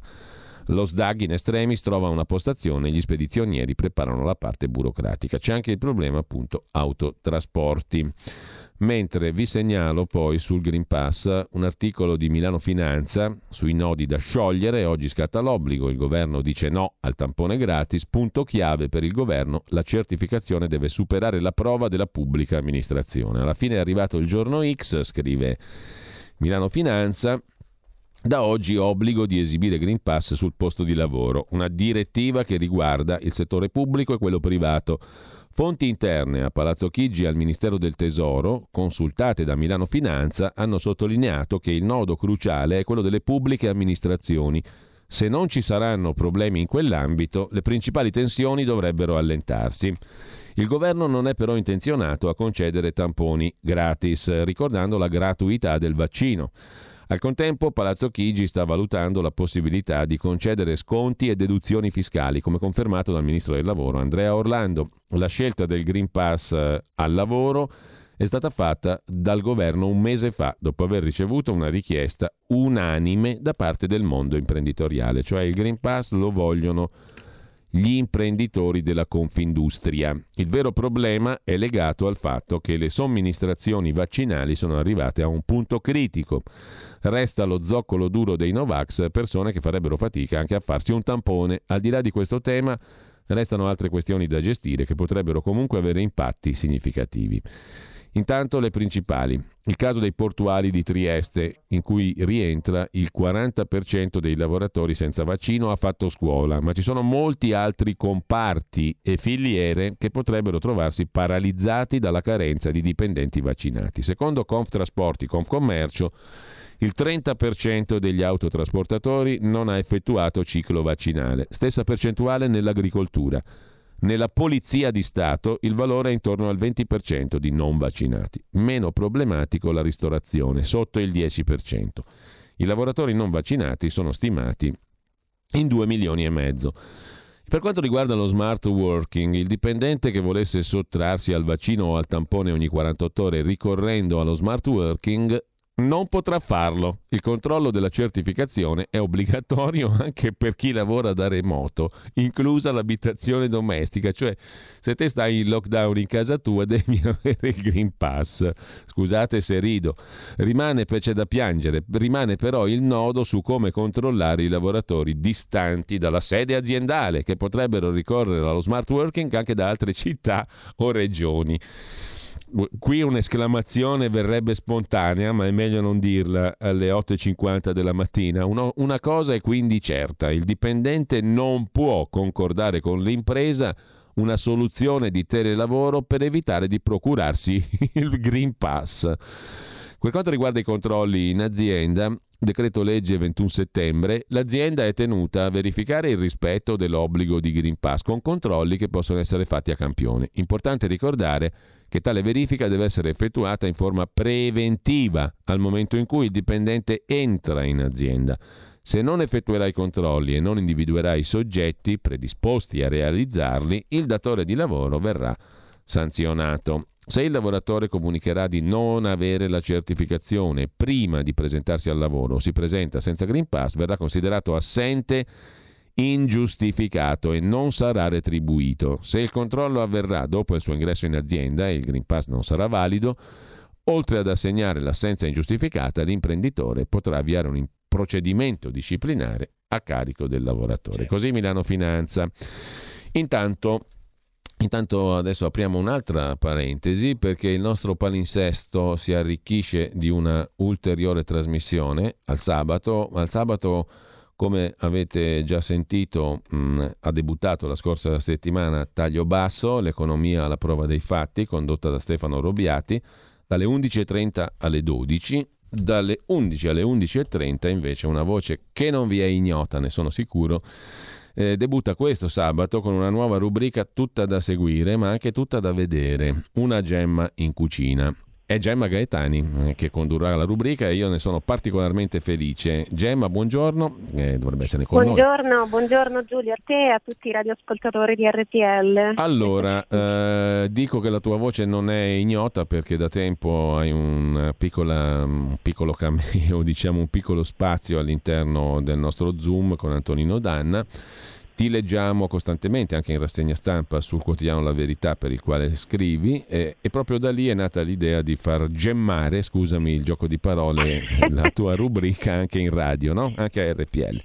Quindi da domani dalle 11 alle 11.30 una gemma in cucina. Ci vuoi parlare tu di questo programma? Ne abbiamo parlato sommariamente insieme, tu l'hai preparato con molto rigore, diciamo così eh, l'hai strutturato in maniera molto molto precisa, in mezz'ora ci farai stare dentro tutta una serie di universi al plurale e compresa anche la videoricetta tra l'altro.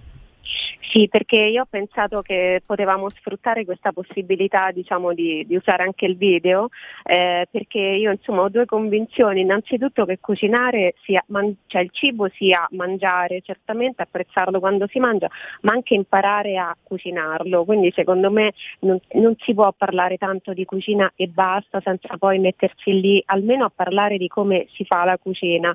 E poi ho pensato appunto che, che, che poteva essere carino sfruttare questo spazio e fare qualcosa che, fosse, che potesse ricordare diciamo, la, la, la, televisione, perché noi di solito vediamo questi programmi eh, che parlano di cucina in televisione, potremmo veramente farci una, un, un, piccolo tomo sulla storia del, dei, dei, dei cooking show televisivi, no? eh, però ehm, secondo me appunto non si può parlare senza fare e non si può fare tanto bene senza vedere. Quindi ho pensato di fare appunto la gemma in cucina, cioè io, io sono appunto gemma e quindi di condurre eh, le persone a scoprire le, le, gemme della cucina innanzitutto italiana.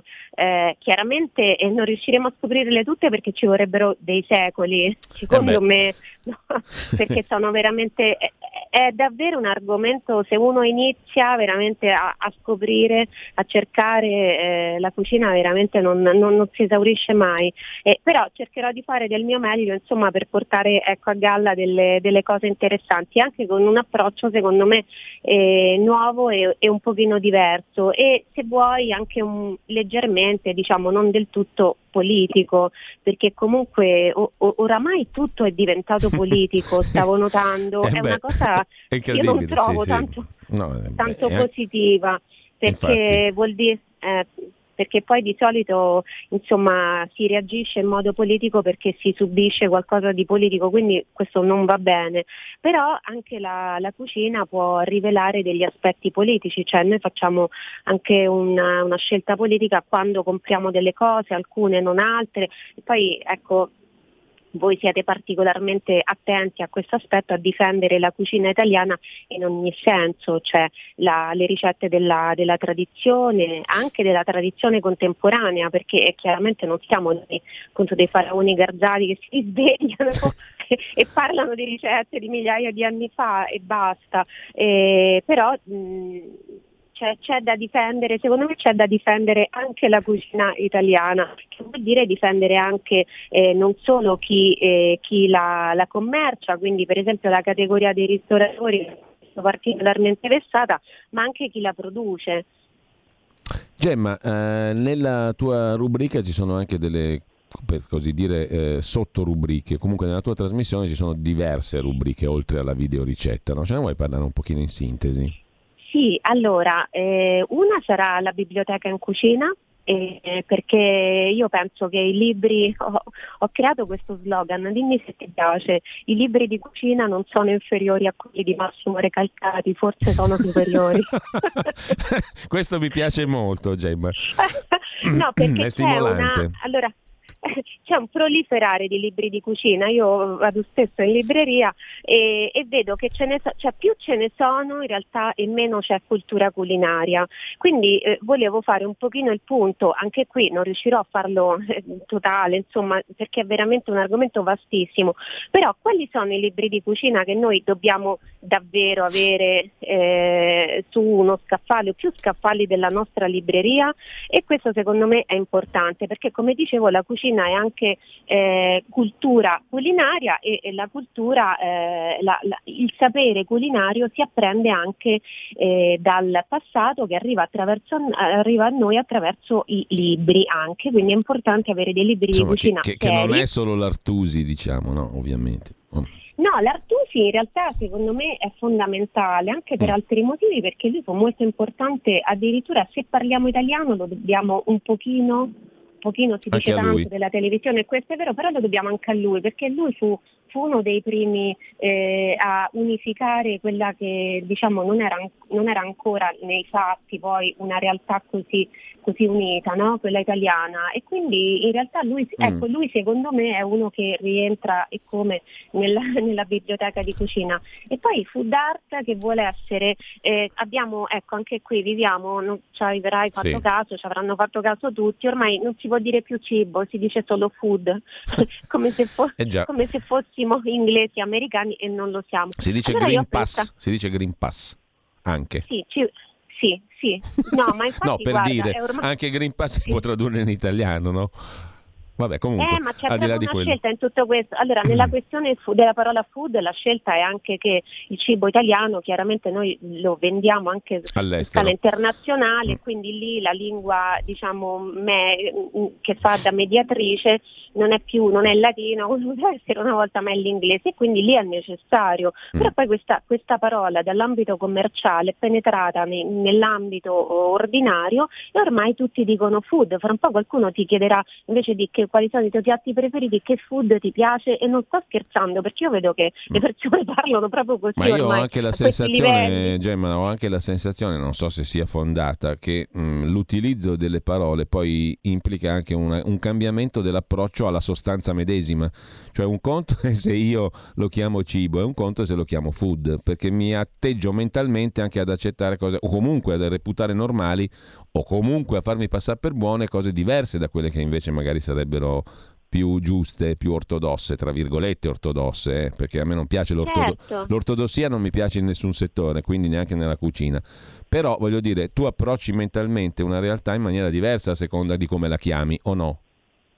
Assolutamente sì, cioè tu pensi a un giovane per dire, ma anche un non giovane, eh, perché ci, anche diciamo, quelli più adulti cadono un po' in queste cose, cioè se io eh, vado al ristorante e fotografo il mio piatto e poi lo metto su Instagram con l'hashtag food, sto facendo qualcosa e, e sto accettando di fare qualcosa che è molto diverso magari dal leggermi un libro e capire come si prepara una ricetta oppure eh, addirittura mettermi lì e prepararmela io, no? o forse anche chiedere chiedere al cameriere se mi fa parlare col cuoco per farmi dire come si fa questa ricetta, è un'altra cosa. Quindi mm. secondo me accettare di esprimersi in un certo modo è esattamente come dici tu, vuol dire anche eh, decidere di essere più o meno consapevolmente, ecco, decide di, decidere di essere in un certo modo. Allora io a questa parola molto abusata che è food, eh, ho, voluto, um, eh, ho, voluto, affiancare un'altra parola, sempre in inglese perché eh, appunto non è che siamo che, che, poi ci rifiutiamo anche di parlare inglese, ci mancherebbe altro, però art, e cioè il cibo è stato quello che noi oggi chiamiamo food e che abbiamo ridotto un po' a un circo, un baraccone. Io ti devo dire la verità, mm. a volte noto con quanta, um, con quanta uh, velocità vengono condivise ricette sui social network da uh, questi personaggi di riferimento no, della, della, cucina contemporanea, sì. eletti a personaggi di riferimento e a volte ti giuro ho una sensazione di, di ansia perché dico non è possibile non è possibile sfornare 18 ricette al giorno, cioè ce ne vorrebbe una ogni 18 giorni perché sì, ci appunto. vuole un sacco, un sacco, di tempo a imparare a cucinare, è, è veramente fare, fare, riprovare, eccetera. Quindi è, anche il, il, cibo è stato eh, un po', um, eh, come posso dire, posso usare una, la parola giusta perché è stato un po' sputtanato. Allora sì, io volevo sì. rinobilitarlo e ricordare che si parla di cibo nei film, nei libri, non di cucina, eh, nelle canzoni, che ci sono sculture dedicate al cibo, per esempio la famosa spigolatrice di Sapri è sì. una spigolatrice, cioè una raccoglitrice di spighe di grano. Questo dettagliuccio è, passato, eh è passato invece è fondamentale, è, passato, è, una statua di una lavoratrice quella lì e l'hanno fatta passare come una, una foliarellista. Insomma, mm. sì, ecco. E quindi Food Art sarà un piccolo appuntamento delle pilloline eh, che ci ricordano Senti, che il cibo ma... è arte anche. Una domanda Gemma, ma come fai a farci stare tutta sta roba in soli 25 poco più minuti? Eh, cercherò di farcela, non so se ci, se ci riuscirò cercherò di farcela e, e, vediamo. D'altronde è la mia prima esperienza, quindi Beh, però senti, io sono. Gemma, io parto con un entusiasmo incredibile, come il tuo del resto, per questa rubrica, perché veramente la trovo, la trovo decisamente interessante nelle premesse. Quindi sarò all'ascolto sicuramente domani dalle 11 alle 11.30 per la prima puntata di questa Gemma in cucina, una Gemma in cucina con Gemma Gaetani ti ringrazio Gemma e poi insomma magari ci risentiamo settimana l'altra. Mm? Va bene, ok, grazie. Intanto, grazie a te. In bocca al lupo a Gemma Gaetani che debutta domani con la nuova rubrica della nostra RPL, Una gemma in cucina, secondo i principi e la strutturazione della trasmissione, credo molto interessante di cui abbiamo appena parlato. Grazie Gemma, davvero. Grazie a te, grazie, ciao. ciao. A domani allora, 11, 11 e 30 e poi taglio basso, l'economia alla prova dei fatti dalle 11.30 alle 12. Ciao, sono Filippo Nardi, sono italo-inglese e 30 anni fa ho scelto l'Italia come mio luogo del cuore, perché qui sto bene, mi sento a casa. Però, dopo 30 anni ci sono ancora tantissime cose che non capisco dell'Italia rispetto all'Inghilterra. E allora, cari nottamboli, vorrei parlarne con voi, conoscere la vostra opinione. Ogni venerdì dalle 21 a mezzanotte su RPL, la tua radio, con London Calling. Vi aspetto. Stay tuned sui nostri canali di RPL, la tua radio. Stai ascoltando RPL. La tua voce libera, senza filtri né censura. La tua radio.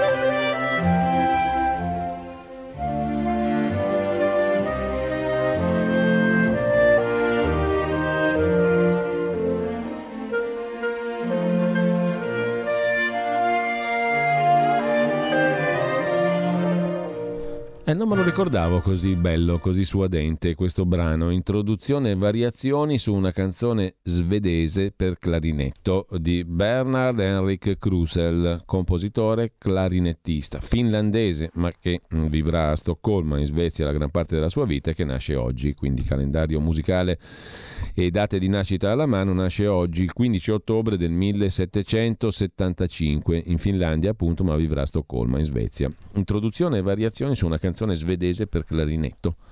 Troppo grazioso, troppo bello, molto bello. Ce lo risentiamo un pezzettino anche dopo. Intanto, eh, dove eravamo rimasti con i quotidiani di oggi? Eravamo rimasti a Trieste. Eravamo rimasti a Trieste e ci torniamo un attimo perché mh, anche la verità, la nostra Pravda, dedica due pagine a Trieste. L'onda umana di Trieste non si placa, scrive Camilla Conti, nonostante le minacce del prefetto.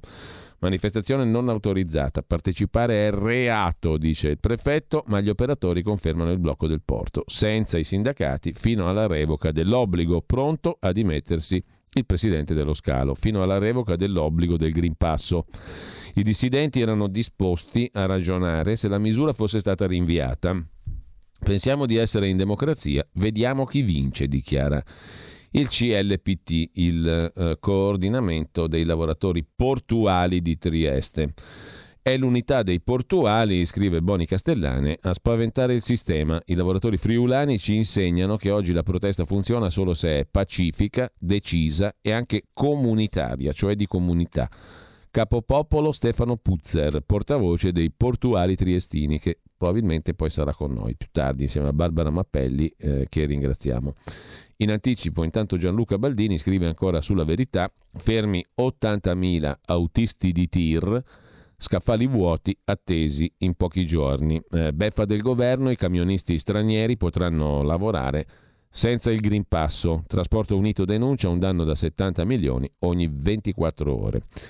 Così sulla verità di oggi. Mentre dalla verità, ah, intanto mh, mm, abbiamo risolto il problema della querulomania e della rangola. Lo risolviamo subito. Querulomane è, tra l'altro, un termine psichiatrico chi ha idee deliranti e, e fa rivendicazioni o chiede soddisfazione di presunte ingiustizie subite, cioè chi ritiene di aver subito delle ingiustizie e reclama e mm, fa rivendicazioni e vuole soddisfazione per queste presunte ingiustizie subite. Siamo noi tutti querulomani perché non abbiamo capito che è tutto per il nostro bene e rompiamo le scatole querulomani, querulomanisticamente e deriva da mh, querela, querolo, chiedere appunto insistentemente. Mania è una degenerazione patologica del chiedere insistentemente. Decisamente più curiosa invece, ma non si sa bene da dove derivi, il vocabolo rangola, da cui il verbo rangolare.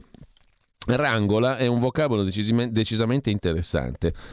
Sembra derivare da rantolo o da strangolare, rantolare fino a strangolarsi, insomma, più o meno e che significa però anche sollecitudine, zelo con cui si fa qualcosa, zelo nel fare, cura premurosa verso qualcuno e verso le sue necessità, protezione, perfino tutela spirituale, ma anche sforzo, apprensione, fino ad arrivare a rabbia e desiderio sfrenato di qualcosa e nella forma verbale affannarsi e lamentarsi. Insomma, sollecitudine, zelo è il governo che rangola per noi, ma noi quei rulomani non, non, spesso diciamo, non lo capiamo, spesso non ci arriviamo. Intanto, ehm, torniamo ai quotidiani e agli articoli di oggi. Ve ne segnalo ancora qualcuno prima delle nove e mezza. Alle nove e venti abbiamo il qui Parlamento, tra dieci minuti circa, poi una mezz'ora nella quale ce la raccontiamo liberamente ancora e poi alle dieci con Francesco Borgonovo andiamo a Trieste insieme a Barbara Mappelli, forse Stefano Puzzere, comunque a respirare il clima di oggi della città di Trieste. Vediamo l'agenzia ANSA in prima pagina come titolo, la brunetta che entra col pass, tutto regolare, siamo pronti. Il film della giornata, il ministro Brunetta che fa il figo col Green Pass. Le notizie di rilievo nel primo giorno dell'obbligo del certificato verde per i lavoratori. E poi subito dopo Trieste Protesta al porto, oltre 2000 manifestanti, già un migliaio di persone al varco 4, scriveva l'agenzia ANSA alle ore 9 di stamani, poco fa. Trieste protesta al porto, 2000 manifestanti, porto di Genova, bloccata l'operatività al varco Etiopia, Italia blindata nel giorno del Green Pass obbligatorio per i lavoratori. Ma torniamo appunto ai quotidiani e alle notizie e agli articoli di oggi. Oltre alla verità che si dedica anche a Trieste, vi segnalo sul, sul fatto quotidiano non si vive di solo pass al lavoro, una doppia pagina sull'Europa che non segue quello che sta facendo il governo Draghi, perché come sapete il Green Passo all'italiana è totalmente differente dai Green Pass all'europea, laddove ci siano. In realtà non dappertutto ci sono. Niente certificato nel Regno Unito, tanto per fare un esempio, e nemmeno in Germania. Nessun altro paese d'Europa e del mondo, fatta eccezione per l'Arabia Saudita, di renziana simpatia, si è spinto come l'Italia a rendere obbligatorio il Green Pass anche per i lavoratori del settore privato. Certificati e restrizioni per chi non ha voluto vaccinarsi però non mancano. In Germania tamponi gratis soltanto ai vaccinati, oltre 3 milioni di ultrasessantenni non sono vaccinati, solo il 65% dei tedeschi è completamente immunizzato. Il governo cerca di spingere i cittadini a vaccinarsi mm, completamente con tutto il ciclo, l'ultima stretta da inizio novembre. Da novembre non verrà più corrisposta l'indennità di quarantena, ma solo per i non vaccinati. Non c'è un Green Pass per i lavoratori a livello federale. Ogni land, ogni regione, sostanzialmente per dirla all'italiana, decide in autonomia. E i singoli datori di lavoro possono imporre livelli diversi di certificazione per accedere agli uffici. Fino a lunedì scorso ogni residente aveva diritto a un test rapido gratuito al giorno, adesso i non vaccinati lo pagano dai 10 ai 40 euro. La Gran Bretagna niente Green Pass, siamo inglesi, scrive il Fatto Quotidiano. In Francia il pass sanitaire non riguarda tutti i lavoratori come in Italia. È diventato obbligatorio dal 30 agosto per chi lavora nelle strutture dove è richiesto anche al pubblico, quindi bar e ristoranti, musei e cinema, scrive il fatto, e anche biblioteche, palestre, ospedali, trasporti a lunga percorrenza. Chi non è in regola rischia sospensione e taglio dello stipendio, ma non è in vigore per tutti i lavoratori. Il pass è in vigore fino al 15 novembre, probabilmente verrà allungato come previsto da un progetto di legge per estendere lo stato d'emergenza fino al prossimo 31 luglio del 2022. La Francia conta ancora oltre 5.000 contagi al giorno. I tamponi, che sono stati sempre gratuiti, da oggi diventano a pagamento, ma solo per i non vaccinati e senza ricetta medica. Costo 43 euro per i molecolari, per gli antigenici tra 22 e 30 euro. In Spagna invece con oltre l'80% della popolazione vaccinata, il 90% se si considerano i maggiori di 12 anni, la Spagna si è lasciata alle spalle tutte le misure restrittive, rimangono soltanto le mascherine, niente Green Pass nella maniera più assoluta. In Danimarca liberi tutti, nei Paesi Bassi obbligo per i locali e gli eventi al chiuso ma non per il lavoro, in Belgio serve ma solo nel settore pubblico. In Belgio il Covid Safe Ticket, cioè il Green Pass, entra in vigore oggi ma solo a Bruxelles, dove il contagio è in diminuzione. Il nuovo dispositivo vale solo per il pubblico e non per i lavoratori. Chi ha più di 16 anni deve mostrare il CST per accedere a locali pubblici, ristoranti, caffè, musei, palestre e ospedali. Così sintetizza il fatto quotidiano. Vi segnalo poi dalla verità la trattativa tra Digos e, Fro- e Forza Nuova, c'è stata, autorizzato il corteo fino alla CGL, ma lo racconta anche il Fatto Quotidiano. Sulla verità Fabio Amendolara, autorizzato il corteo fino alla CGL. Digos e Forza Nuova lo hanno contrattato. In una informativa della polizia, la ricostruzione dell'accordo tra gli esponenti di Forza Nuova e gli agenti della Digos. Era stata accolta la richiesta del leader Giuliano Castellino di incontrare un rappresentante sindacale. Quindi se questo poi l'hanno arrestato ha le sue ragioni per incazzarsi, a dire il vero, no? Nella relazione non si fa riferimento ai nomi di chi ha assaltato la sede. Era stata avanzata anche l'ipotesi di raggiungere Palazzo Chigi. Cosa faceva la Digos? Scortava il Castellino fino da Draghi? Bah, incredibile, ma vero. Eh, sulle mascherine, invece, il socio, l'amico di Giuseppe Conte, l'avvocato Luca Di Donna, eh, è mm, uno dei protagonisti delle indagini molto lacunose, se ne parla oggi a pagina 9 del Fatto Quotidiano, lacunose, lacunose sotto il profilo di quanto ne sappiamo poi noi, lettori e cittadini, eh, e comunque senza l'incontro con il commissario Arcuri, l'accordo con Di Donna salta.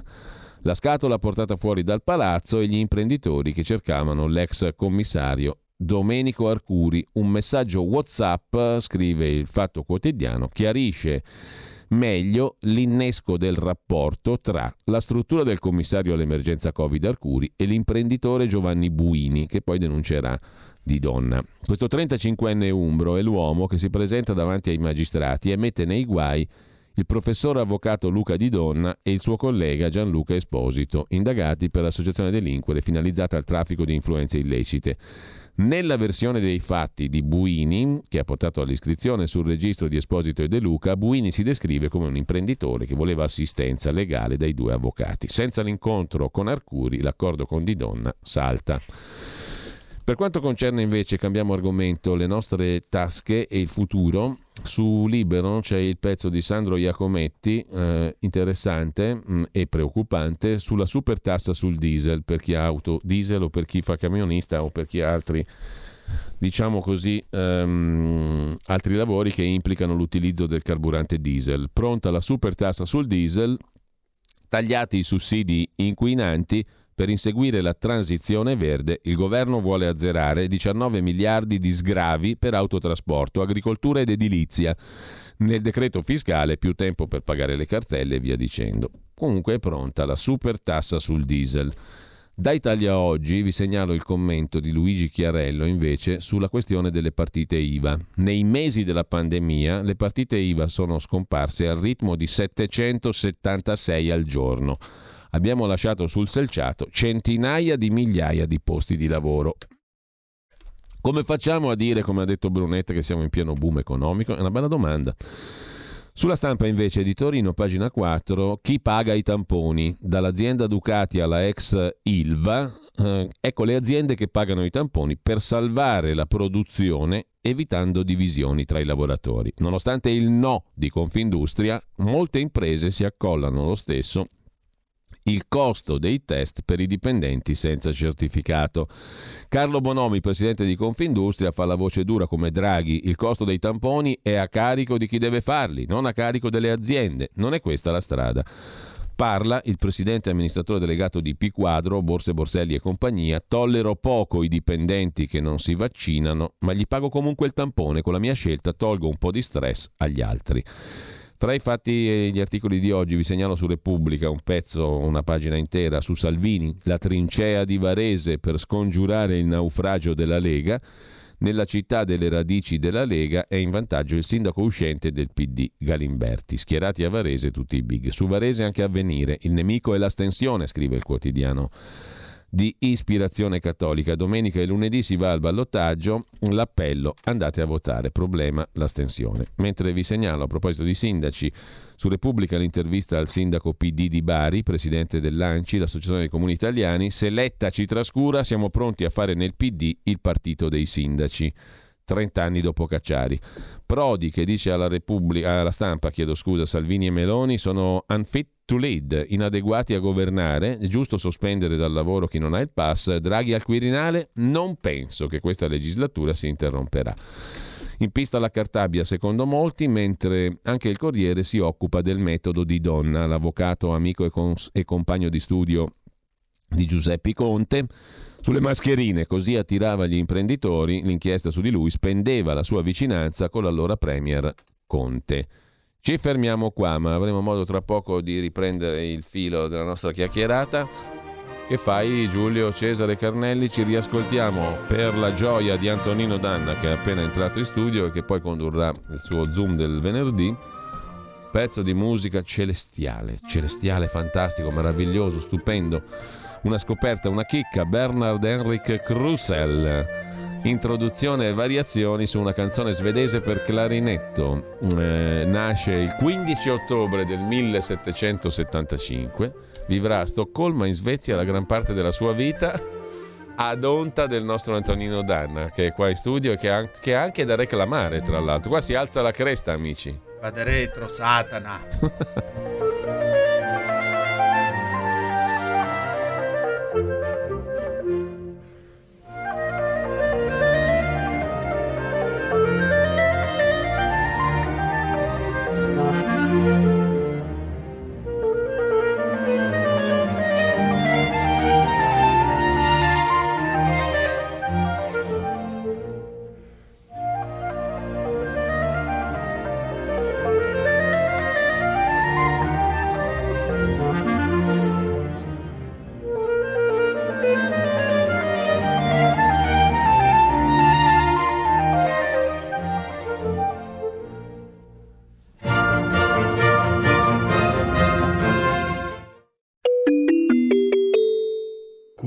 Parlamento.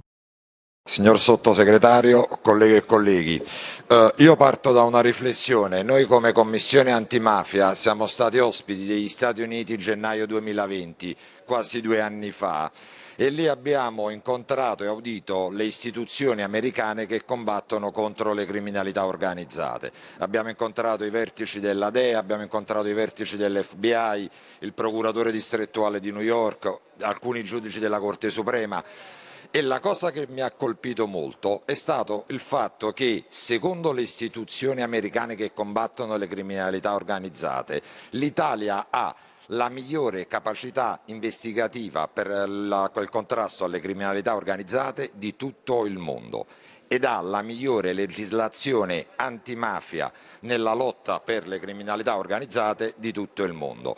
Io credo che questo innanzitutto ci debba inorgoglire e farci capire che spesso noi italiani non diamo valore a quello che sappiamo fare, ai risultati che abbiamo portato a casa. Ed un'altra cosa che mi ha colpito molto è stato il fatto che nella sede dell'FBI a Quantico esiste una sola statua dedicata ad una persona che non è americana e quella persona è italiana e si chiama Giovanni Falcone. Ed è stata ed è stata dedicata questa statua a Giovanni Falcone perché i vertici dell'FBI hanno detto che tutte le nuove tecniche investigative americane sono frutto del lavoro fatto da Giovanni Falcone e investigatori italiani, dal follow the money e non follow the people, la collaborazione tra agenzie investigative, il rapporto con i collaboratori di giustizia, sono tutte cose che hanno permesso agli investigatori americani di raggiungere dei risultati che noi in Italia non riusciamo ancora a raggiungere. Allora, qual è il problema se noi abbiamo la migliore legislazione antimafia del mondo, abbiamo le maggiori capacità investigative del mondo e la criminalità organizzata purtroppo conta ancora molto nel nostro Paese? Io ho identificato due problemi. Il primo è un problema di natura economico. Per questo il senso di questa mozione e ringrazio tutti i gruppi parlamentari sia di maggioranza che di opposizione con i quali abbiamo collaborato perfettamente e perché noi chiediamo un impegno al governo che non ha precedenti nella storia della Repubblica Italiana. Noi chiediamo un impegno di 2 miliardi di euro da dare, alla, da dare al contrasto alle criminalità organizzate, declinato in vari punti che, sui quali già si sono soffermati i miei colleghi e lo chiediamo fondamentalmente per un motivo, perché per i prossimi quattro anni Italia l'Italia avrà a disposizione eh, una cifra che tra PNRR, fondi strutturali, possibilità di sforare il patto di stabilità superano i 300 miliardi di euro ed abbiamo l'obbligo di spenderli in tempi celerissimi. Da un lato la velocità, dall'altra la, quindi considerare gli ingenti eh, cifre da dover spendere rappresentano un'opportunità per le criminalità organizzate. Di qui, su proposta e su idea del collega Franco Manzato, che ringrazio per l'idea di questa mozione, l'idea di dedicare almeno meno dell'1% di tutti questi fondi al, eh, al contrasto, al controllo, che non deve essere né a monte perché rallenterebbe i finanziamenti sul territorio, né a valle perché sarebbe tardivo e sarebbe già comporterebbe l'ingresso delle criminalità organizzate, ma di fatto a lato, dando la possibilità alle forze dell'ordine, alle direzioni distrettuali antimafia, a tutti eh, gli enti e gli istituti che contrastano le criminalità organizzate, di poter fare il loro lavoro senza bloccare l'efficienza e l'efficacia richiesta dai tempi così veloci. E poi esiste un altro problema oltre al problema economico, un problema culturale in questo Paese. Il videogioco e probabilmente farà sorridere a qualche collega il fatto che io parli di videogiochi su un tema così importante, più venduto in Italia e che viene più usato dai nostri figli è un videogioco con il quale i nostri figli guadagnano, si ammazzano poliziotti e vendono droga ed è il videogioco più venduto in Italia. Al tempo stesso, in tante parti del nostro paese, tanti ragazzi iniziano a prendere come icone le magliette con la scritta Narcos, la maglietta con la scritta Mafia come se non bastasse ci sono delle fiction quali Gomorra, Suburra che non hanno esempi negativi. A differenza delle favole, a differenza del, uh, dei telefilm che vedevamo noi, dove esistevano modelli negativi e modelli positivi, queste fiction hanno solo modelli negativi. Quindi i nostri figli sono portati a scegliere tra modelli negativi e sceglieranno inevitabilmente un modello negativo. L'idea di stabilire dei fondi per la formazione, perché si facilitino queste cose, io trovo che sia un lavoro fondamentale. Così come anche da un punto di vista culturale esiste secondo me un altro problema. L'antimafia in alcune volte in passato è stata un po' a fasi alterne, in alcuni casi molto efficiente, troppo efficiente, in altri casi poco attenta. Mi piace ricordare un episodio che forse molti colleghi non conosceranno. Nel, tra agosto e novembre del 1991 1750 dirigenti del Partito Comunista Sovietico si suicidarono. 1750 dirigenti del Partito Comunista Sovietico. In quel periodo nascevano delle joint venture con molti soggetti italiani e eh, il procuratore generale russo Stipankov eh, ipotizzò che ci fosse una relazione tra questo e la criminalità organizzata italiana e si parlò dell'oro di Mosca. Giovanni Falcone era in contatto con il procuratore generale russo, purtroppo maggio del 92 ci fu la strage di Capaci e da che c'era quella relazione tra Giovanni Falcone e il procuratore generale russo, di quel filone non se ne è saputo più niente. Al tempo stesso io vedo purtroppo che a volte, sono d'accordo con il collega Napoli che parlava del, dire, di quanto sia prezioso lo strumento delle interdittive, ma io credo che come Stato abbiamo il dovere di chiedere scusa tutte le volte che nei confronti dei dipendenti pubblici, dei politici e degli imprenditori cadono nelle maglie della, dell'antimafia e poi si dimostra essere persone per bene, perché non è giusto, non è giusto che un'impresa che abbia un'interdittiva e si dimostra ex post che nulla ha a che vedere con le mafie, che lo Stato in qualche maniera risarcisca o vada a indennizzare un'azienda che mai ha avuto a che fare e che ha pagato il prezzo salato perché quando poi vengono interrotti i contratti pubblici, quando vengono interrotti i contratti o relazioni commerciali, 99 su 100 quell'azienda è destinata a fallire e quando quell'azienda si dimostra che nulla ha a che vedere con eh, le criminalità organizzate, io credo che lo Stato è debitore in, nei confronti di quell'azienda. E la politica quindi deve fare molto. Uh, io credo che i decreti Salvini siano stato sicuramente un un, un, ottimo lavoro in tal senso, non solo per l'immigrazione irregolare, ma perché provvedevano e prevedevano delle misure di contrasto alle criminalità organizzate, penso all'Agenzia dei beni confiscati, penso agli, agli soldi per gli stanziamenti per le videosorveglianza, penso ai soldi per le forze dell'ordine e credo che bisogna andare su questa lunghezza d'onda.